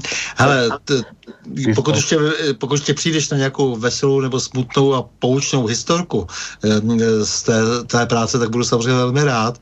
Ale nicméně právě protože jsi ten muzikant, tak jsem Jseš muzikant a ne, že nejseš, e, tak, takže e, jsem tě přece požádal, jestli bys si, si neřekl, si, což často nedělám, e, co by se ti líbilo, kdyby se ti zahrálo. Něco a, jsem ti poslal, ano. Něco jsem poslal a e, já tady jsem si vzal z toho, toho Karla Plíhala, protože to si myslím, že je tak akorát teď a pak ještě můžeme něco dál zkusit.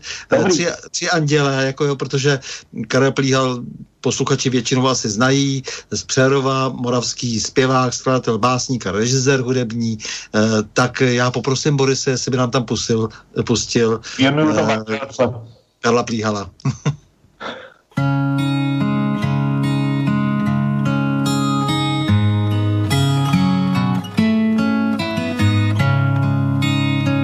v zahradě pod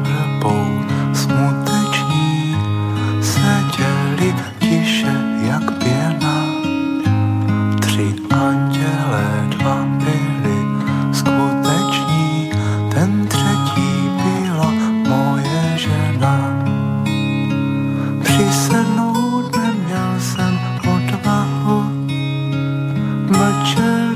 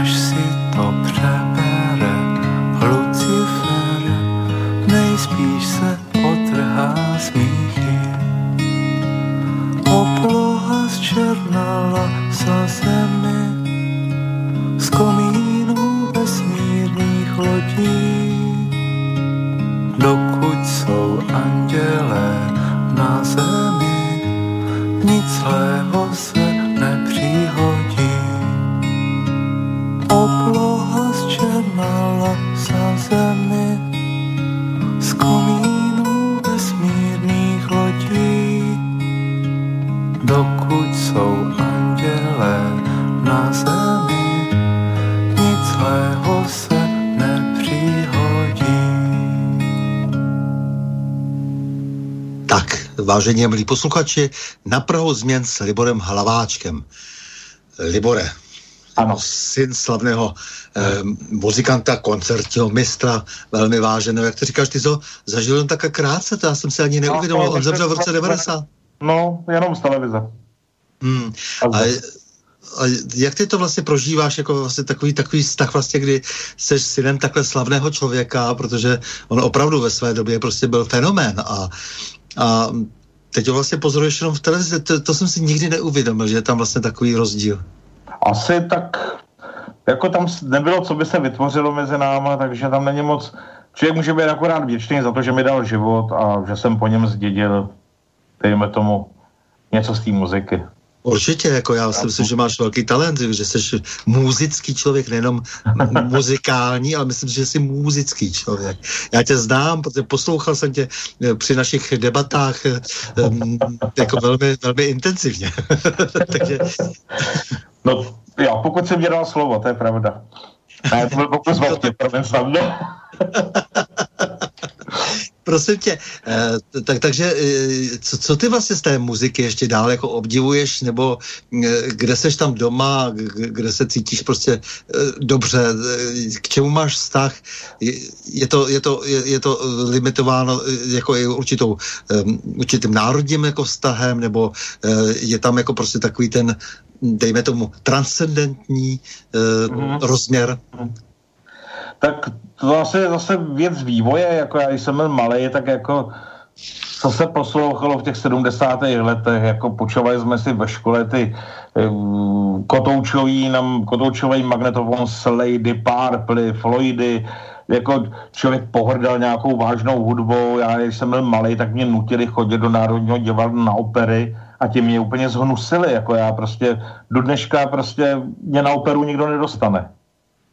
Mm-hmm. Jo, já, prostě já to nedávám. Nedávám to, já neumím to. Neumím prostě to tak nějak prožít a byla by to ztráta času a nic pro mě. A takže člověk si tak jako prošel různými obdobími, pak měl rád nějaký popík a takovýhle věci.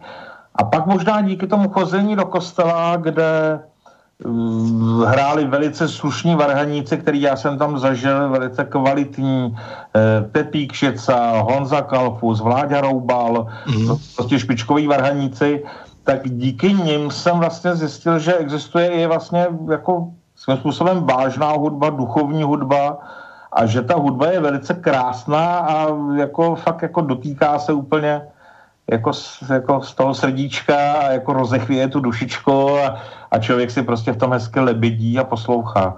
Takže asi ten kostel byl takový, tam ta hudba v něm mě jako tak jako navedla spíš teda k té vážné hudbě. A od té doby prostě mm, ta vážná hudba a zvlášť varhaní věci mm, se mě velice dotýkají a velice se mi líbějí. No a tím, jak já chodím ještě na tradiční vše, kde se prostě pěstuje gregoriánský chorál, tak to považuji za špici v celé v celý hudbě. Prostě ehm, to nikdo jasně. nepřekonal a nikdo to nepřekoná. To prostě Tomu... je nepřekonatelný. Ten jednohlas, hmm. ve mhm. kterém je úplně všechno, který nepotřebuje žádný doprovod, to, k tomu se dostaneme. Prosím tě, uh, ještě... Povídám o tom vývoji. Jasně. Je, ještě, je, ještě bych dojel trošku jako teda tu záchranářskou službu, než se dostaneme k tomu tvému církevnímu angažmá. Uh, prosím tě, uh, jak to vlastně tam u vás, uh, snaží se tam jako nějaké věci aplikovat v té záchranařině, prostě jako třeba, třeba muziku. Uh, to je velmi důležitá spojovací vlastně matérie, jako, jako, jako duchovní. No, tak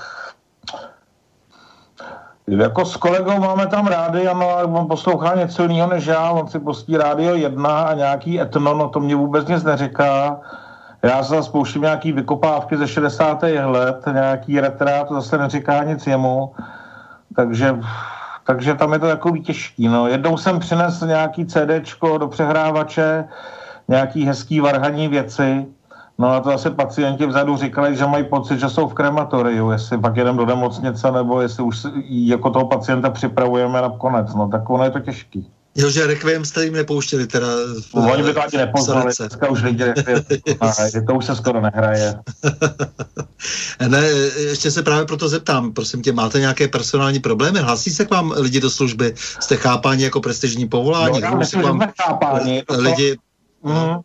Stále berou, lidi se hlásej, ale ne každý to může dělat a ne každý prostě projde tím sítem eh, těch pohovorů a tím přijímacím řízením. Jako, není to jednoduchý. Přece jenom asi ty školy prostě, eh, prostě jsou trošku možná malinko otržený od tý... Přitom chodí tam i na tu praxi, ale uh, kterou si tam třeba odkroutí na té záchrance, máme je tam jako stážisty, jako jsou tam šikovní kluci a skvělí kluci a některý prostě vidět, že asi to, jim to nebude úplně souzeno dělat. Uh, já jsem se právě chtěl zeptat, jestli se k vám třeba hrnou lidi a to je takový, takový můj oslý můstek k tomu, e, o čem si budeme potom povídat dál, e, jako kdysi stoupence svatého Františka do jeho řádu, protože no. ti se chtěli všichni starat o lidi. Já, já nevím, já jsem, co jsem zaslechl od kluků, tak poslední výběrový řízení, co bylo na moje kolegy, který by přijmuli, bylo jich prej 8 a vzali jednoho. Aha. Takže prostě já v té komise nejsem, takže vůbec nevím, jak to tam probíhalo, na co se ptali, co všechno chtěli vědět. Možná, že kdybych tam byl já, takže mě nějaké vyhodí, co já vím. I po 29 letech. Já, já fakt netuším, netuším, co tam při tom výběrku všechno je potřeba umět znát, vědět. No, e, protože ty se Ale je vidět, že to je asi náročný síto, aby těm prostě ty lidi prošli. Ty se stavuješ hodně, hodně k církvi, k věcem duchovním a e, proto se tě musím nutně zeptat třeba ke kterému svědci, tedy takové v té evropské tradice, e, tradici se nejraději hlásíš. Ke kterému svědci? Tak asi bych dal svatýho faráře Arskýho. Aha. To je pro mě takovej Prostý farář bez nějakých keců, jasně, jasně. Jako který... Já si představuju ideálního faráře i pro 20. století, že to bude ten, který bude přes den klečet před svatostánkem, nebo bude sedět ve spovědnici. Jo, který to myslí... bude vymýšlet nějaký farní aktivity pro děti a pro maminky a pro důchodce. Ty se přece stačí sami, ty tam nepotřebují toho kněze. Ale který to myslí... musí z něčeho žít. A který to myslí smrtelně vážně. Prostě, Myslím to smrtelně vážně. Ne, Já... i ten farář, který, který, to myslí smrtelně vážně, říkám, jako, že o toho ti jde. O, to, o toho člověka, který to myslí vážně, to, co všechno dělá. Ano, je to ano. Ten člověk prostě fakt musí být jako hrdý na to, že je tím knězem. Jako to, to je nezastupitelný povolání. Nebo to, to, to je opravdu poslání, povolání, to, to, to, ten se nedá ničem zastoupit. Dobře, tak jak... Já mám občas jako žastu, když prostě církev jako je skvělý, že dělá spoustu věcí, charity a takový bohulibý věci, ale to přece není to hlavní, co má dělat. Prosím tě, ale zpátky. A pak a dělá to, co může. To k tomu samozřejmě velmi patří všechno, ale nicméně, jak ty vlastně vnímáš souča- současnou církev, její rozklad, co by instituce, to, co by instituce tedy teď? Co by instituce, já myslím, že to jde ruku v roce jako jak společnost jako taková, tak i tak jako, jako instituce. Že to je prostě je to prostě v takovém tom jako, jakoby světská společnost, i ta církevní, si vzali za svý takovýto Augustinovo heslo miluj a dělej, co chceš. Ono je to strašně hezký heslo, ale jako toho není schopen nikdo. Mm-hmm. Nikdo nemáme takovou lásku, jako ne, nemáme tu dokonalou lásku a nikdy mít nebudeme. Můžeme se přeskočit, ale nebudeme. To znamená, nemůžeme si dělat, co chceme. A mně se zdá, že prostě v dnešní době je to co chcárna napříč společností, ať si každý dělá, co chce, ale i v té církvi. Každý si dělá, co chce. Není tam žádný prostě zpráva si dělá každý nějaký jako, jako kdyby neexistovalo nějaký zákon, proti tomu postaví lásku, řeknou, láska je to nejvyšší, to stačí. Prostě podle mě je to nesmysl. Hmm. To že... Myslím, že v tom jsou kořeny veškerého zla, jo. Že člověk prostě zaprvé Teď se stačí podívat na nějaký ten žalm 119, tam je prostě, já nevím, asi 170 veršů jenom o zákoně a o příkazech a o tom, jak je hospodin má rád. Tak berem to vážně nebo ne? To znamená, že vlastně ta nedokonalost... Skvělá, ale to, to jako nezachrání. Jasně. A bude to... věcnosti. Tam, tam teprve. Dobře, když to Libor zjednoduším, to znamená, že ta nedokonalost samozřejmě potřebuje ten lidský řád, prostě, aby, aby se ty lidi aspoň plus minus nějakým způsobem srovnali, no a pak se uvidí. Tak. Je to tak. Ano, je tam potřeba zákonnost a řád. Přesně Takže tak. Ty se pouštíš v podstatě do takových těch hochštaplerů, který, kteří v církvi prostě mají pocit, že jako budou sehrávat nějaké komedie, uh, budou prostě se tvářit, jak si uh, ne, já bych je, já bych, něco atraktivního. Ne, ne, já bych je, já bych je zase tak jako hochštaplerama jako nenazýval. To jsou, to jsou poctiví kněží, samozřejmě, že jsou tam i ho, hochštaple, hochštapleři, ale ve většině případů to jsou zbožní a poctiví kněží. Já mhm. opravdu nemyslím, že to by byla jenom jako, že by, že by, že by to bylo něco jako nějaká jako mm, ta své vole jako, mm, jako špatně míněná pro ty lidi. Mm-hmm. Jo, tam si myslím, že tam je jeden obrovský problém jak víme, že jsou ty dvě největší překázání lásky, miluj Pána Boha svého celým srdcem, celou duší a celou myslí slova a druhý miluj bližní jako sám sebe, takový tě známý, že vlastně v tom je úplně všechno, tak mám prostě pocit, že to jsou přesně tohleto ty typy, který to zaměnili, který na první místo dali službu lidem, pro lidi a pak až pro toho Boha.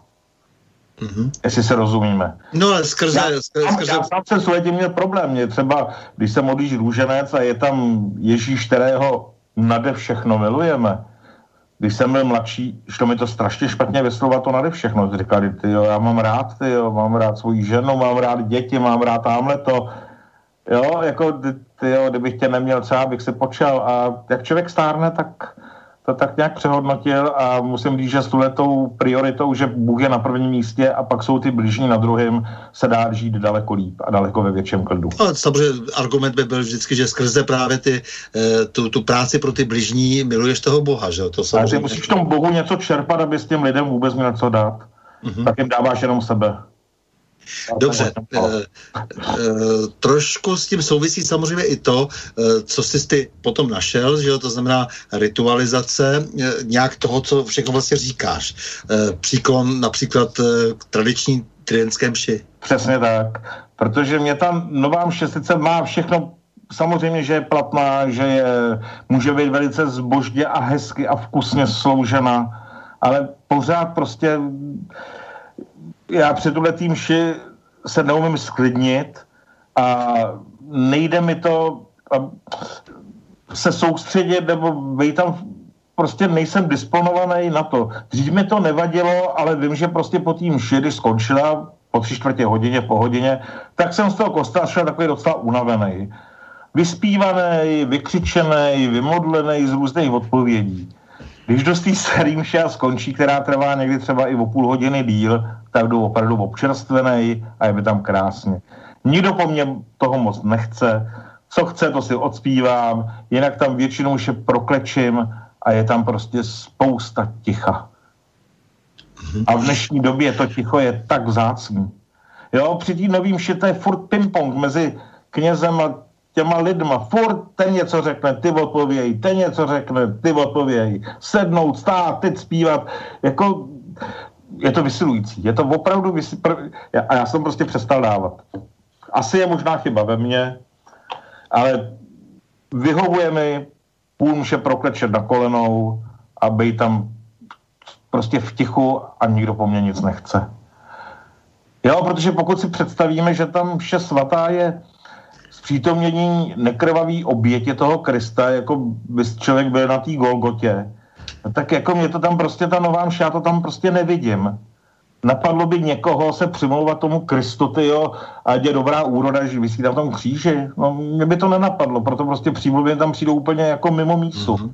Jo, jestli se rozumíme. Jo, takhle, aha, jasně. Jo, jako pokud jsem přítomen na přítomnění toho, co se dělo na té Golgotě, no tak prostě tam budu v úžasu klečet a jenom hledět a nechám prostě působit toho Pána Boha ve mně. Já si myslím, že ten eh, dialog je možný také prostě s tím e, Kristem, ale to je, vlastně je, asi je velmi individuální. V tom srdci, no. Jako musím říct, že v tom srdci mi to vyhovuje daleko víc. Prostě na mě to působí skoro jak jako schůze schůze KSČ, ne teda KSČ, když dneska už skoro někdy i jo, protože občas někdy ty kázání vypadají dost tak jako marxisticky pojaty, jako jak tady budeme mít ráj na zemi tomu, tomu rozumím u celé řady eh, jo. lidí, kteří, eh, kteří jsou třeba výraznými osobami, ale eh, jak je vlastně některé ty osoby vidíš, nebo jestli je umíš pojmenovat, které se hlásí, hlásí k církvi. Zdůrazňuji hlásí, to ještě totiž no, znamená, že jsou ve skutečnosti její součástí. Celá řada lidí se hlásí k církvi a říkají takové prapodivnosti, boří dogmata, všechno možné a tvrdí, že jsou také součástí církve, ale jako tvrdí to tak, jak se na své vlastní nebezpečí. Jo. Jo, jako když prostě biskup, tyjo, nejmenovaný biskup řekne, že vlastně ten covid je dobře, že budeme hledat jiné cesty, jak jako nahradit vše svatý, tak já nevím, jestli ten člověk vůbec jako tam jako je na, jako člověk na svém místě. Mm-hmm. Jako tam vše svatá je nenahraditelná. Tam nejde ničem nahradit. Mm-hmm. Různé aktivity, různé pobožnosti můžeme nahradit, určitě. A je docela i hezká lidová tvořivost při těch pobo- Když bude nějaká májová a lidi si ji udělají tak, že jednou použijou tady, tedy tady, jednou tady, ty různý modlitby, dají tam do toho nějaký... Tam ať ta lidová tvořivost, tam ať je, ale proč má být lidová tvořivost ve mše svatý? Jo, to je to, co mě prostě irituje a bohužel je to... Proč mám poslouchat při mše svatý sedm kázání? Jako třeba teďko když si byl zapad za stoup a zapad pámu za kardinála Duku, jo, ale prostě jeho sedm kázání, to je prostě šílený, přemše svatý. No ne, tě, uh, jedno, před čtením další, jasně, potom rozumím, před občenášem, před pozdravením pokoje, furt, jo, furt, no, jako, to, je, je to moc. Je, je to trošku taková politická agitace. Já to ale nedávám, ale pana ale... kardinála mám velice rád a velmi se ho vážím. Ale, uh, jak vnímáš vlastně, Jasně, obnovu Mariánského sloupu, když to teda nakousl na staroměstském náměstí. No, byl jsem, byl jsem nadšený a je to prostě zázrak. Je to zázrak a pan Váňa, já před něm hluboce smekám, protože ty je 27 let nebo kolik to vlastně chystal a vůbec nevěděl, neviděl světýlko na konci tunelu, neviděl, jestli se něčeho takového dočká, jako ten člověk má neskonalý obdiv u mě.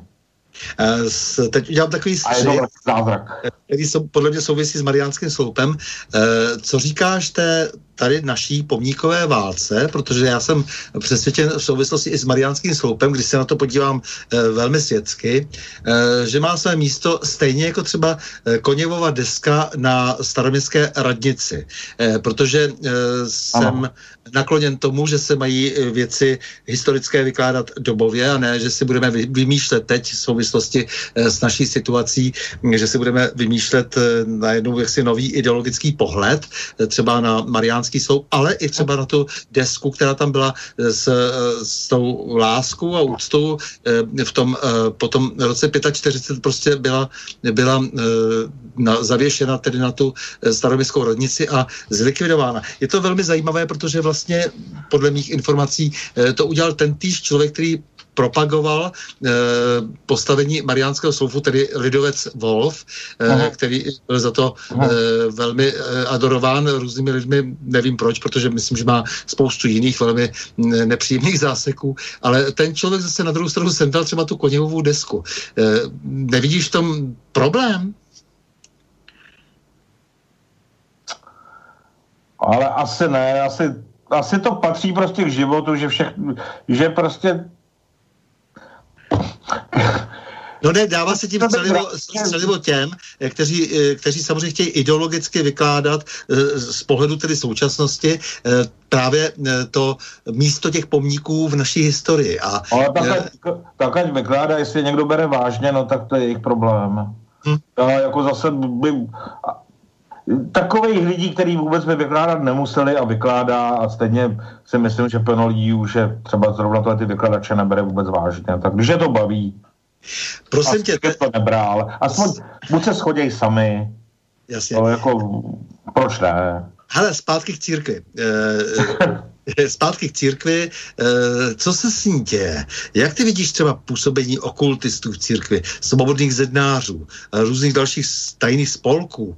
Jako, co se vlastně v té církvi teď vlastně děje, když vidíme ty projevy z, ve Vatikánu hmm. vnější?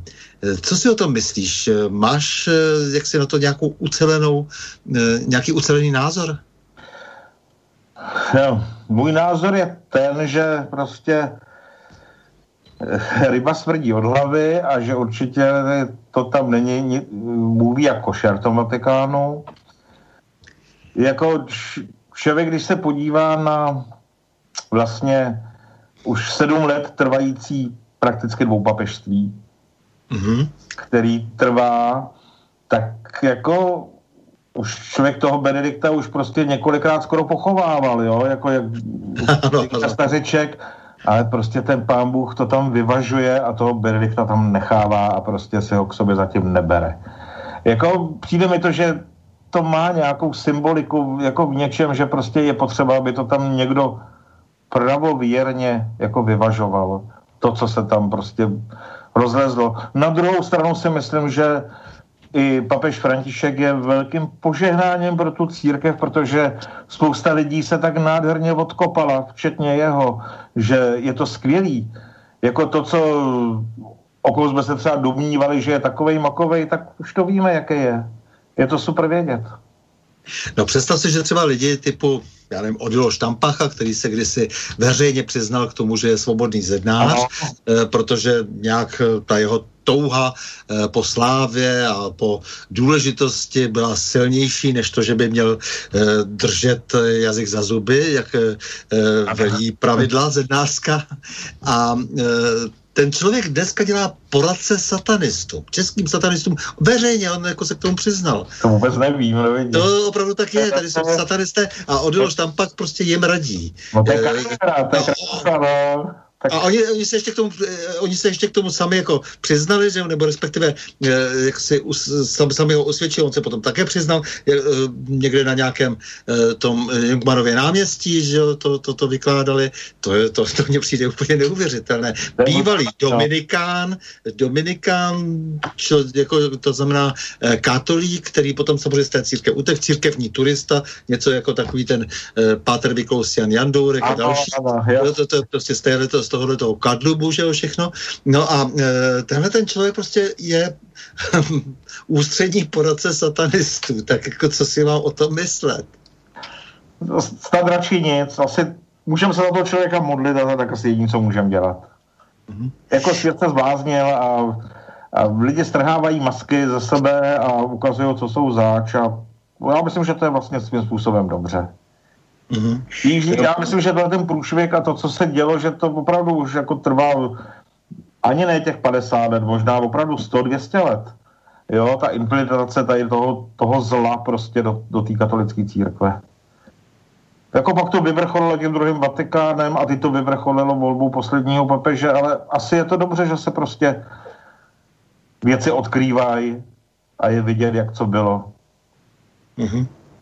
Já jsem teď koupil tu úžasnou knížku o druhém vatikánském koncilu od toho profesora Roberta de Matejího, no to je úžasný jako číst, jako tam jsou to víceméně, je to jenom braný odkazy z různých knih a fakta, e, velice dobře doplněný rejstříkem věcným, odkud všechno je vyhrabáno. No to člověk jako žasne, když to teď čte, jako co, o čem člověk neměl vůbec tuchy. Jo, jak... Ty věci prostě spatřují světlo boží a to ještě ty archívy nejsou otajněný celý, že jo? Jak vnímáš jiné křesťanské církve, které eh, postupně vyrostly prakticky samozřejmě, tedy alespoň u nás, eh, z katolické církve, to znamená, že se postupně během eh, reformace oddělovaly. Jaký k ní máš vztah? Vlastně, tak za prvé je nepovažuji za církve, uh-huh. to je asi první. Za druhý, ty jednotlivci, kteří v těchto takzvaných církvích jsou, tak rozhodně nemám nejmenší problém, abych s nima mohl komunikovat nebo se s nima bavit o čemkoliv, i se třeba spolu pomodlit. Myslím, že v tom žádný problém není. Rozhodně ani nekoukám krz prsty, ale zas to neznamená, že, jako, že si před něma jako sednu na zadek. Prostě jako ta církev je fakt jenom jedna, je to ta katolická, oni se budou jí vrátit nebo ne a je to jejich problém, ne můj. Jak se stavíš pravoslavné círky, protože je to ta druhá půl kaplíce, jak říká eh, Jan Pavel II. No a tam je trošku problém, že vlastně ani, ani, vlastně ani pro toho katolíka vlastně návštěva takovýchhle obřadů by vlastně není v pořádku, těch pravoslavných. Ani pohostinnost třeba, co se týče Eucharistie. Mm-hmm. Já mám takový jo, pocit, že, tam že, že Jan Pavel II. nebyl tak daleko od pravdy, že, že přece jenom ta původně jedna církev, která se rozdělila v tom roce 1054, no, no, jako jak to přece jenom jak, jak, z toho, jak, jak, z toho, jak z toho vybruslíš? Určitě daleko budu mít blíž nějakým řecko-katolíkům, to mi bude daleko blížší. Mm-hmm, mm-hmm. Kteří jsou v podstatě pravoslavní se všem všady e, byzantského ritu a mm, jak se jsou inkorpo, inkorporováni do katolické a když tak sleduje, co se v té pravoslavní církvi děje i tam na tom východě, ale i tady v Praze třeba zrovna teďko, jak tam mají teďko tu kauzu s tím barákem, co koupili, no tak jako to člověk se ale jako to, ale to jsou normálně lidská selhání, kterých no, je... a ty tam člověk čte ty názory těch lidí, kteří do té církve patří, některým se zná a říkají, že prostě to je bordel a je to prolezlý od zhora dolů, no, že to je prostě... No, ale to je katolická církev. Jo. Ale říkám, já do toho nevidím a... No, a bohužel ne, taky. Katolická církev bohužel to taky. nějak komentovat, prostě já jsem rád, že jsem katolický Jasně, a do to je... Bojí ale ale jakmile se pustíme do těch personálních věcí, eh, tak zvláště v katolické církvi bychom se nezastavili, zvláště kdybychom eh, šli kolem nejsvětějšího Salvátora. Ano, to je pravda. který je vydržován právě eh, pražským arcibiskupem. Ale je tam potřeba říct, že těch spousta knížek, většina jsou opravdu hodní lidi.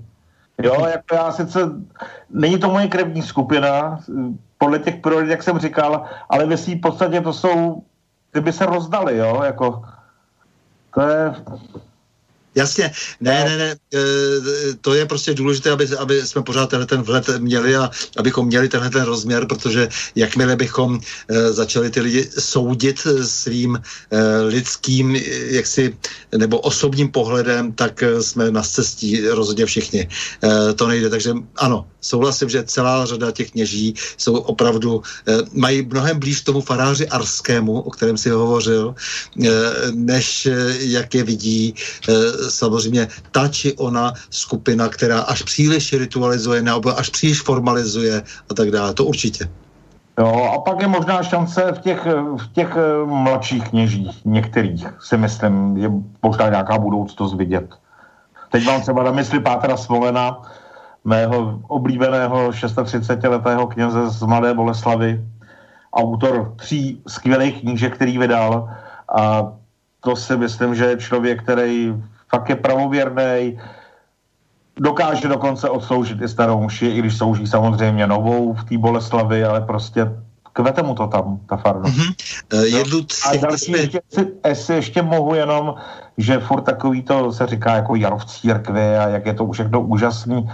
Myslím si, že jako velký barometr, jak která farnost dobře funguje, tak je počet uh, kněžských a zasvěcených povolání. Jasně. E, prosím jo, tě, to, to myslím, že je úplně nejlepší barometr říct, jako tato farnost je skvělá jakmile někdo začne mluvit o jaru, tak já jsem hned u arabského jara, u celé řady jar a barev, barevných revolucí, takže jako, to je, to je, vždycky jsou ty lidi podezřelí, jak začnou no, hovořit o jaru. Přesně tak. ale je, Jaro v církvi, ale já nevím, no. Myslím, že Jaro vypadá jinak. Patr Smolen, ty jsme sám daroval jednu jeho knihu a ta se mi moc líbila, takže můžeme klidně tady udělat reklamu. Můžeme, kupte si, jsou to skvělé tři knížky, který vydal nebudete litovat ani jedný z nich, když si koupíte. Dokonce jedna vyšla i na Slovensku. Posunul bych se možná trošku dál, protože abychom se taky vyrovnávali s těmi e, světskými věcmi, které eh, jak si nás každodenně obklopují. Jak ty vidíš eh, neziskovky, jejich roli, tedy myslím takové ty politické, nájemné politické ano, ziskovky, ano, jak já říkám, jako, kteří za státní peníze, jak si pro nekvalifikované a někomu neodpovědné, jak si tady živí lidi, kteří v podstatě si mohou dělat cokoliv. Tady je, pro, tady je problém, že jako na některé činnosti prostě by měl ty peníze jako fakt jako dávat stát a neměla by se kvůli tomu zřizovat neziskovka, protože spousta neziskovek je slušných, mají třeba opravdu péči o starý lidi, různí hospice, prostě jsou na bázi nějaký neziskovky. A to je bohulibá práce. Jo, a to je, tam by prostě měly být automaticky jako, jako peníze od toho státu. A jinak všechno v ostatní, co je, prostě normálně zavřít ten kohoutek a nedat jim ani halíř. No ne, snad by to bylo... Politické neziskovek... Počkej, počkej, normálně by to mělo, tam nemá cenu vůbec se o tom bavit, to prostě ty nemají vůbec nárok na existenci. Normálně by to měl vykonávat stát, stát na to má rozpočet, stát na to má lidi, stát na to má dnes již nabubřelé úřady, které rostou a rostou e, rok od roku. To znamená, že stát by to měl přímo vykonávat. Proč musí lidi sbírat víčka od pedlahví, aby bylo na operaci pro nějakou třeba holčičku, na kterou nemá, jako já, to, to, já tomu fakt nerozumím. Jo, kde to jsme? My tady máme třeba člověka v tísni a všichni přímém přenosi vidíme, že plní zpravodajské úkoly. No. Po starou bychom řekli estébácké úkoly a e, navíc pro cizí e, velmoc a e, člověk v tísni se najednou objeví jako poradce na ministerstvu financí. Co to má znamenat? No, člověk v plísni, no, to víš, to je těžký, no. Taková plíseň, ta se rozleze taková silná středoevropská agentura, nic jiného to není. Milion chvilek pro demokracii a tak dále. No, taky nádhera. Mm-hmm. Co říkáš třeba takové Sekirově nadaci, Sekira Foundation? Jo, jo, jo, jasně. Na, na vyznamenání, na medaile a na různé ceny. To je taky super. Ne, ten Sekira to byl předlistopadový udavač a komunista, polistopadový komplic Chmotra Mrázka, no. tam jsou nedořešené vraždy nějaké a tak dále. Dnes je to hlavní sponzor hnízda mnohdy starých struktur typu Halíka Žan, ano, Michala Žantovského no. či Jiřiny Šikové, Jiřího Pehe a tak dále. No, tak, no a... Jeho, tak by žádný Templeton nebyl, že jo, u Halíka. No tak nejenom ten Templeton, ne, nebyl, jako čehokoliv byla, tak nebyl byl nějaký čes, čes, čestný doktorát, nějaké, eh, nějaké na konci 90. let vzniklé eh, jakési koleje v Oxfordu eh, a tak dále. No, co si tak, jako, že tady působí takovéhle nadace a zároveň ten pan Sekera, prostě tam ještě nejsou dořešené věci jako z minula, tady dostane najednou přestavbě celý Smíchov. No, to, to asi není co říct, no. Prostě No, eh, jako, to... co, co, člověk, co člověk si jako udělá? Asi, já nevím, no, jako co, co člověk může dělat. No, e, jako je to takové to vyrovnání s minulostí, které vlastně opravdu nefunguje. E, Michal z Brna se nás tady ptá. Hmm. Jednou e, z příčin přetížení italských nemocnic v rámci koronaviru, takže se vrací ještě ke koronaviru, ale tak to povíme, že bylo údajně i to, že Italové do nemocnic naváželi i těžce nemocné lidi z hospiců, Alzheimerový center a podobně. V New Yorku zase guvernér, eh, guvernér Cuomo eh, eh, a starosta eh, de eh, Blizio eh, kšeftovali s ventilátory a ochrannými eh, prostředky, eh, které jim posílal prezident Trump a eh, covidoví pacienti byli na základě nařízení guvernéra Cuoma eh, posláni do pečovatelských domovů, kde se nákaza rozšířila mezi zranitelnou skupinu. Guvernér i starosta teď samozřejmě všude křičí, že všechno je špatné, je zodpovědný Trump. Děkuji za skvělý realistický vhled do práce záchranářů. Takže vrátíme se takhle na zem ještě. Dobře, já jsem zapomněl, co se ptáš.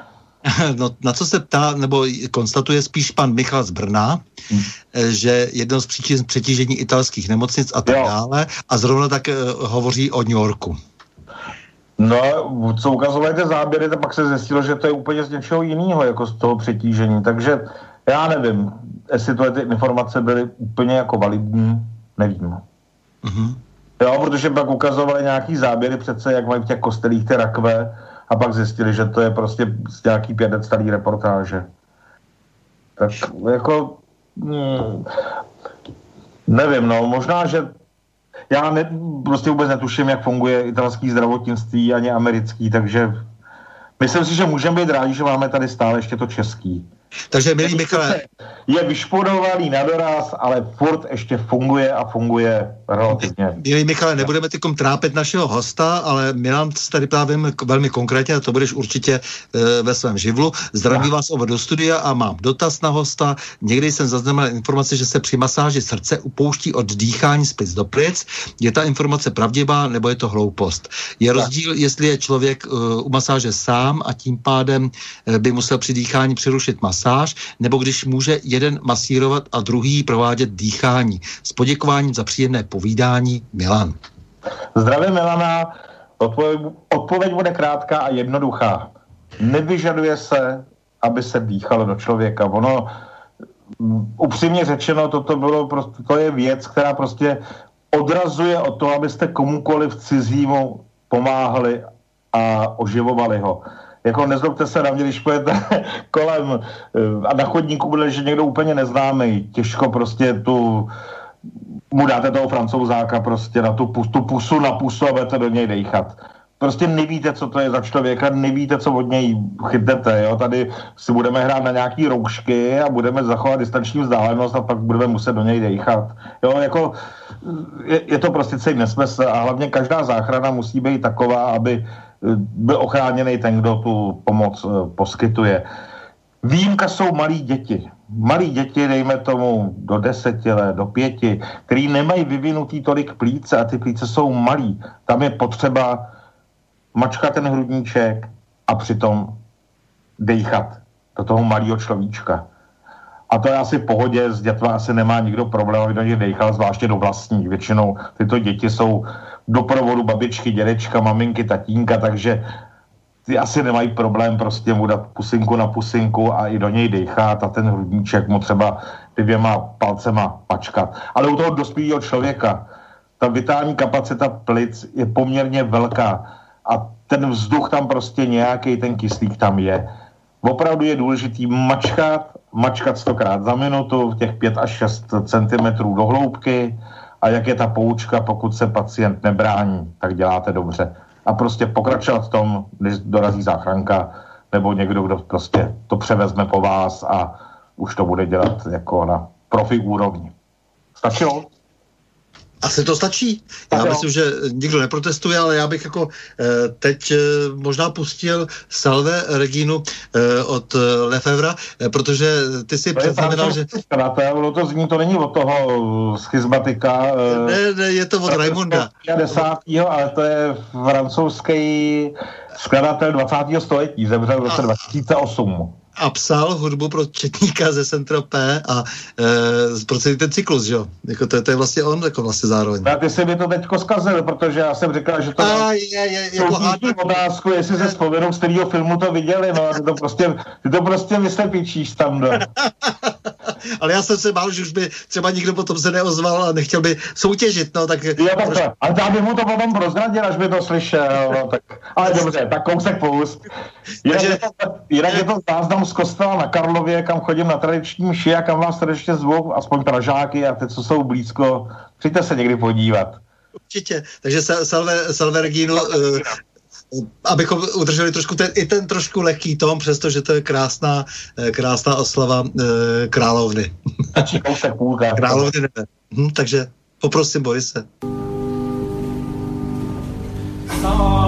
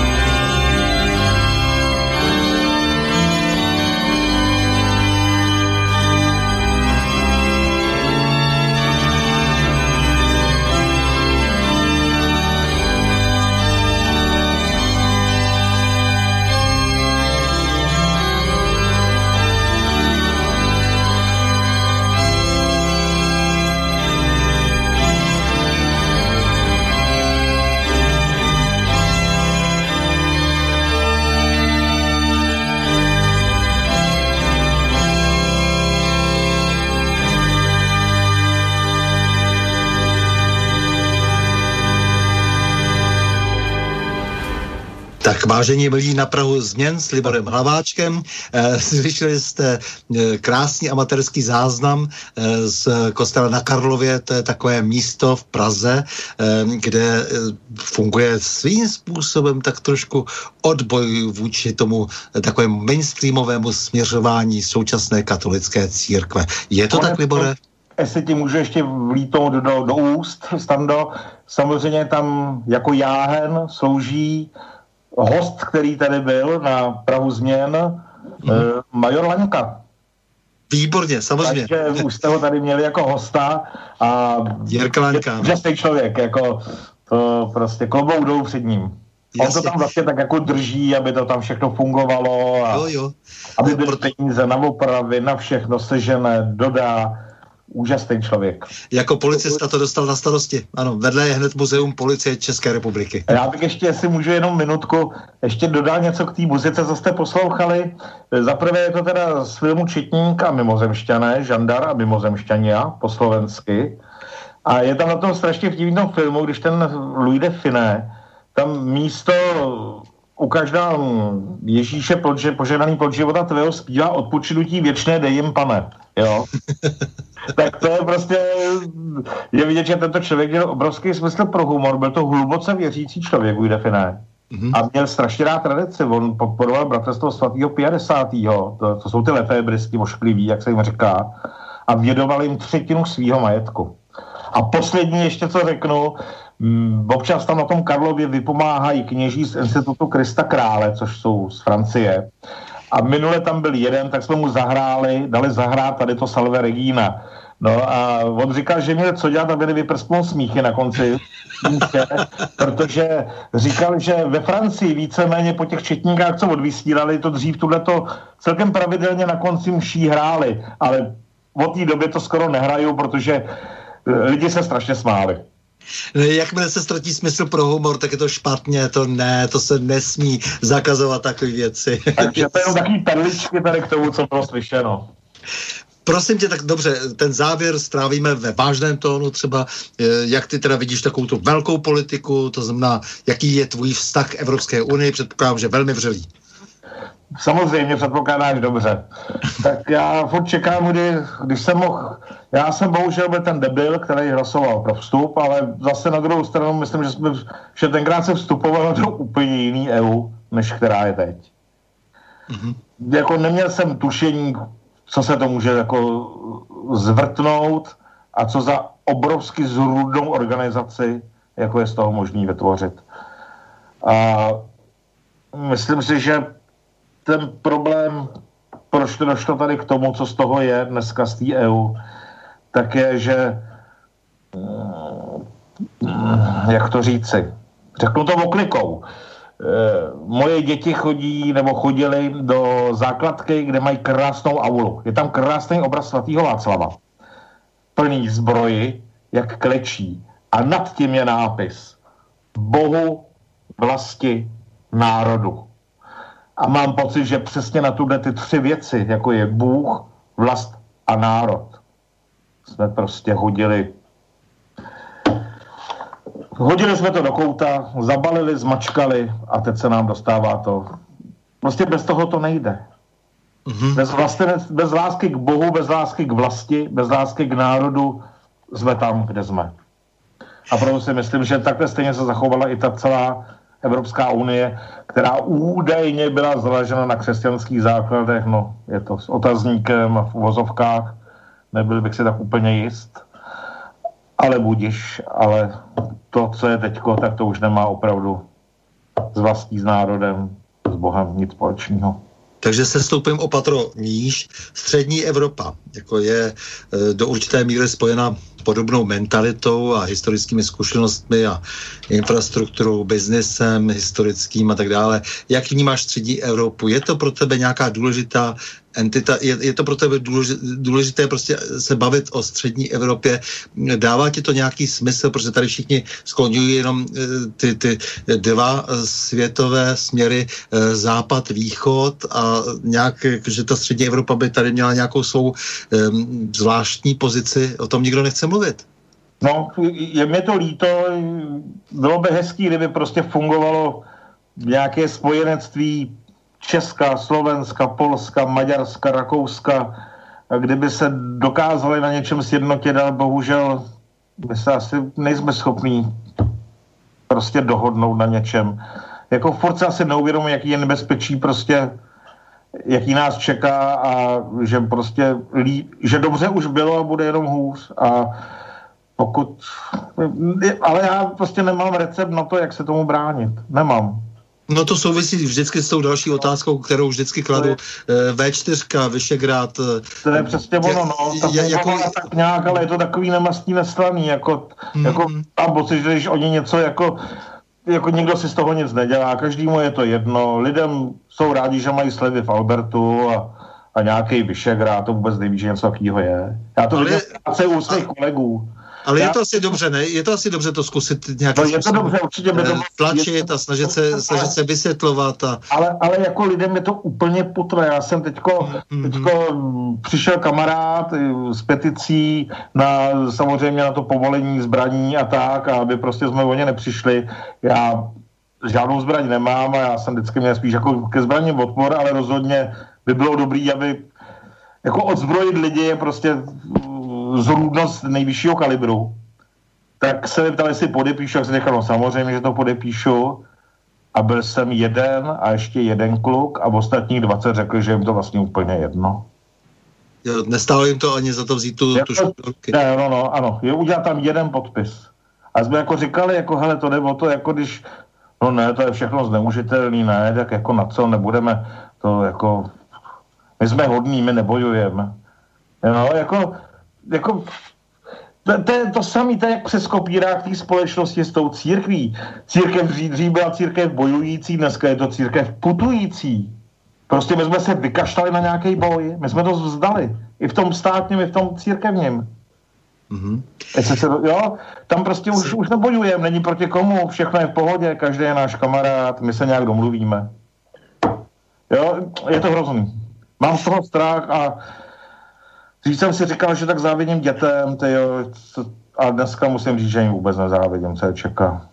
Takže jdu ještě opatroníž. Eh, na, národní stát a co všechno zahrnuje ten národní stát? Co by si považoval za tu základní vlastně jednotku toho národního státu? Je to ten občan eh, atomizovaný sám, nebo je to rodina? Určitě eh, rodina. Samozřejmě, že základem jsou i rodina. Ten člověk atomizovaný sám prostě nemůže si vystačit ta rodina je prostě základ. E, že potom se cítí strašně mm, jako nahý v trní a o to zřejmě tady asi nějak jde. Já cítím, že jde o to vlastně toho člověka úplně izolovat, e, aby byl vydaný na pospas, protože přece to psychologicky jako, jako je, je veliký problém. Jako ten člověk to neunese, tu samotu. Přesně tak. Ale jako ty lidi jsou tlačení k tomu, aby byli samotní, aby byli sobečkové, aby prostě se nemuseli o nic dělit. Hmm. Takže prostě jsou vychovávaný v tom, že vlastně, když budeš sám, tak se na tom úplně nejlíp. Jako nikdo se v okolí moc jako nežení, nevdává, buď si žil hmm. tak nějak na hromádce, nebo nějak, jako, jako hlavně žádný jako závazky a tak, to ne. A co tvoří teda vlastně vlast ještě je to něco jiného než ten stát národní. Co, to, co tvoří vlast? Rodina? Co to ještě bude? Jazyk? No, to je otázka. Tak rodina určitě. Já myslím, že jazyk ano, vztah k místu nějaký? Tak k místu, ale já si myslím, že tam ještě musí být ten vztah k tomu Bohu, že bez toho Boha no. prostě nejde. Že bez božího požehnání mrné lidské naváhání. No. A že se můžeme přeskočit a můžeme tady, ale bez toho Boha to fakt nedáme. Nedáme. Hmm. Já si myslím, že jako bude se to lidstvo muset poušit a říct, bez něj to nejde. Jako... to pod lidem bude proti srsti, ale nejde to. Jakože be, bez Boha zbyde pícha. Přesně tak. A pícha vždycky předznamená ten pád, to není obyčejná fráze. Přesně tak. Naprostý souhlas. Naprostý mm-hmm. souhlas. Jo, jo. Mm-hmm. No, tak jako je to neveselý, no, jako a bohužel říkám, ta církev prostě dneska dělá takovou medvědí službu, no, trošku, jako dělá hezké věci, pomáhá, charity, hospice. A je to trošku pro příliš, pro děti, příliš všechno. proorganizované a příliš studené. Příliš- Ano, Je to ano. bez srdce. Jako, ona dělá tu nadstavbu, ale ona nedělá ten fundament. Jasně. Ten, ten prostě se vykašlala. Ona dělá ty cingrlátka, ale nemá ten vánoční stromeček, jako nemá to na co věšet, no, tak to věší nějak. No, jako, jsou to jenom takový vozdůbky, ale jako, když to není na co pověsit, to je potom těžký. Tak, vážený a Tak, drahý Libore, já ti děkuji za rozhovor a děkuji za tvou lásku k lidem, kterou tak trošku skrýváš občas. Protože Já ta láska... být trošku cynický, já a, občas bývám. Ale, ale, ale snaží se. Ale ona je to taková obrana, protože kdyby si člověk jako bral všechno No, no, no, strašně no. smrtelně vážně, já bych se z té práce zbláznil jinak. Ty to pak nevydržíš a prostě ta láska a služba e, zase lásce osvobozuje, takže akorát, že to moc neumíme, že jo, ale ty si konkrétně, ty si konkrétně službě dobrá zasvětil život já ti za to děkuju. Není vůbec záč, já jsem ho zasvětil rád. Mhm. Takže měj se moc hezky. Tak já moc děkuji za pozvání a se všema se loučím a mějte se všichni moc hezky a nepropadejte bez naději, musí být líp. Nějak. Tak, s vámi, milí posluchači, se také loučím a to s přáním mějme se rádi, buďme svobodní, zpříjmení, nevěšme hlavu. Stojíme při svých bližních i národech. Nepřátel se nelekejme a na množství nehleďme. Pořadu na prohoz změn se uslyšíme opět za týden v pondělí eh, 31. srpna v obvyklých 20 hodin a 30 minut. Naslyšenou a do počutě.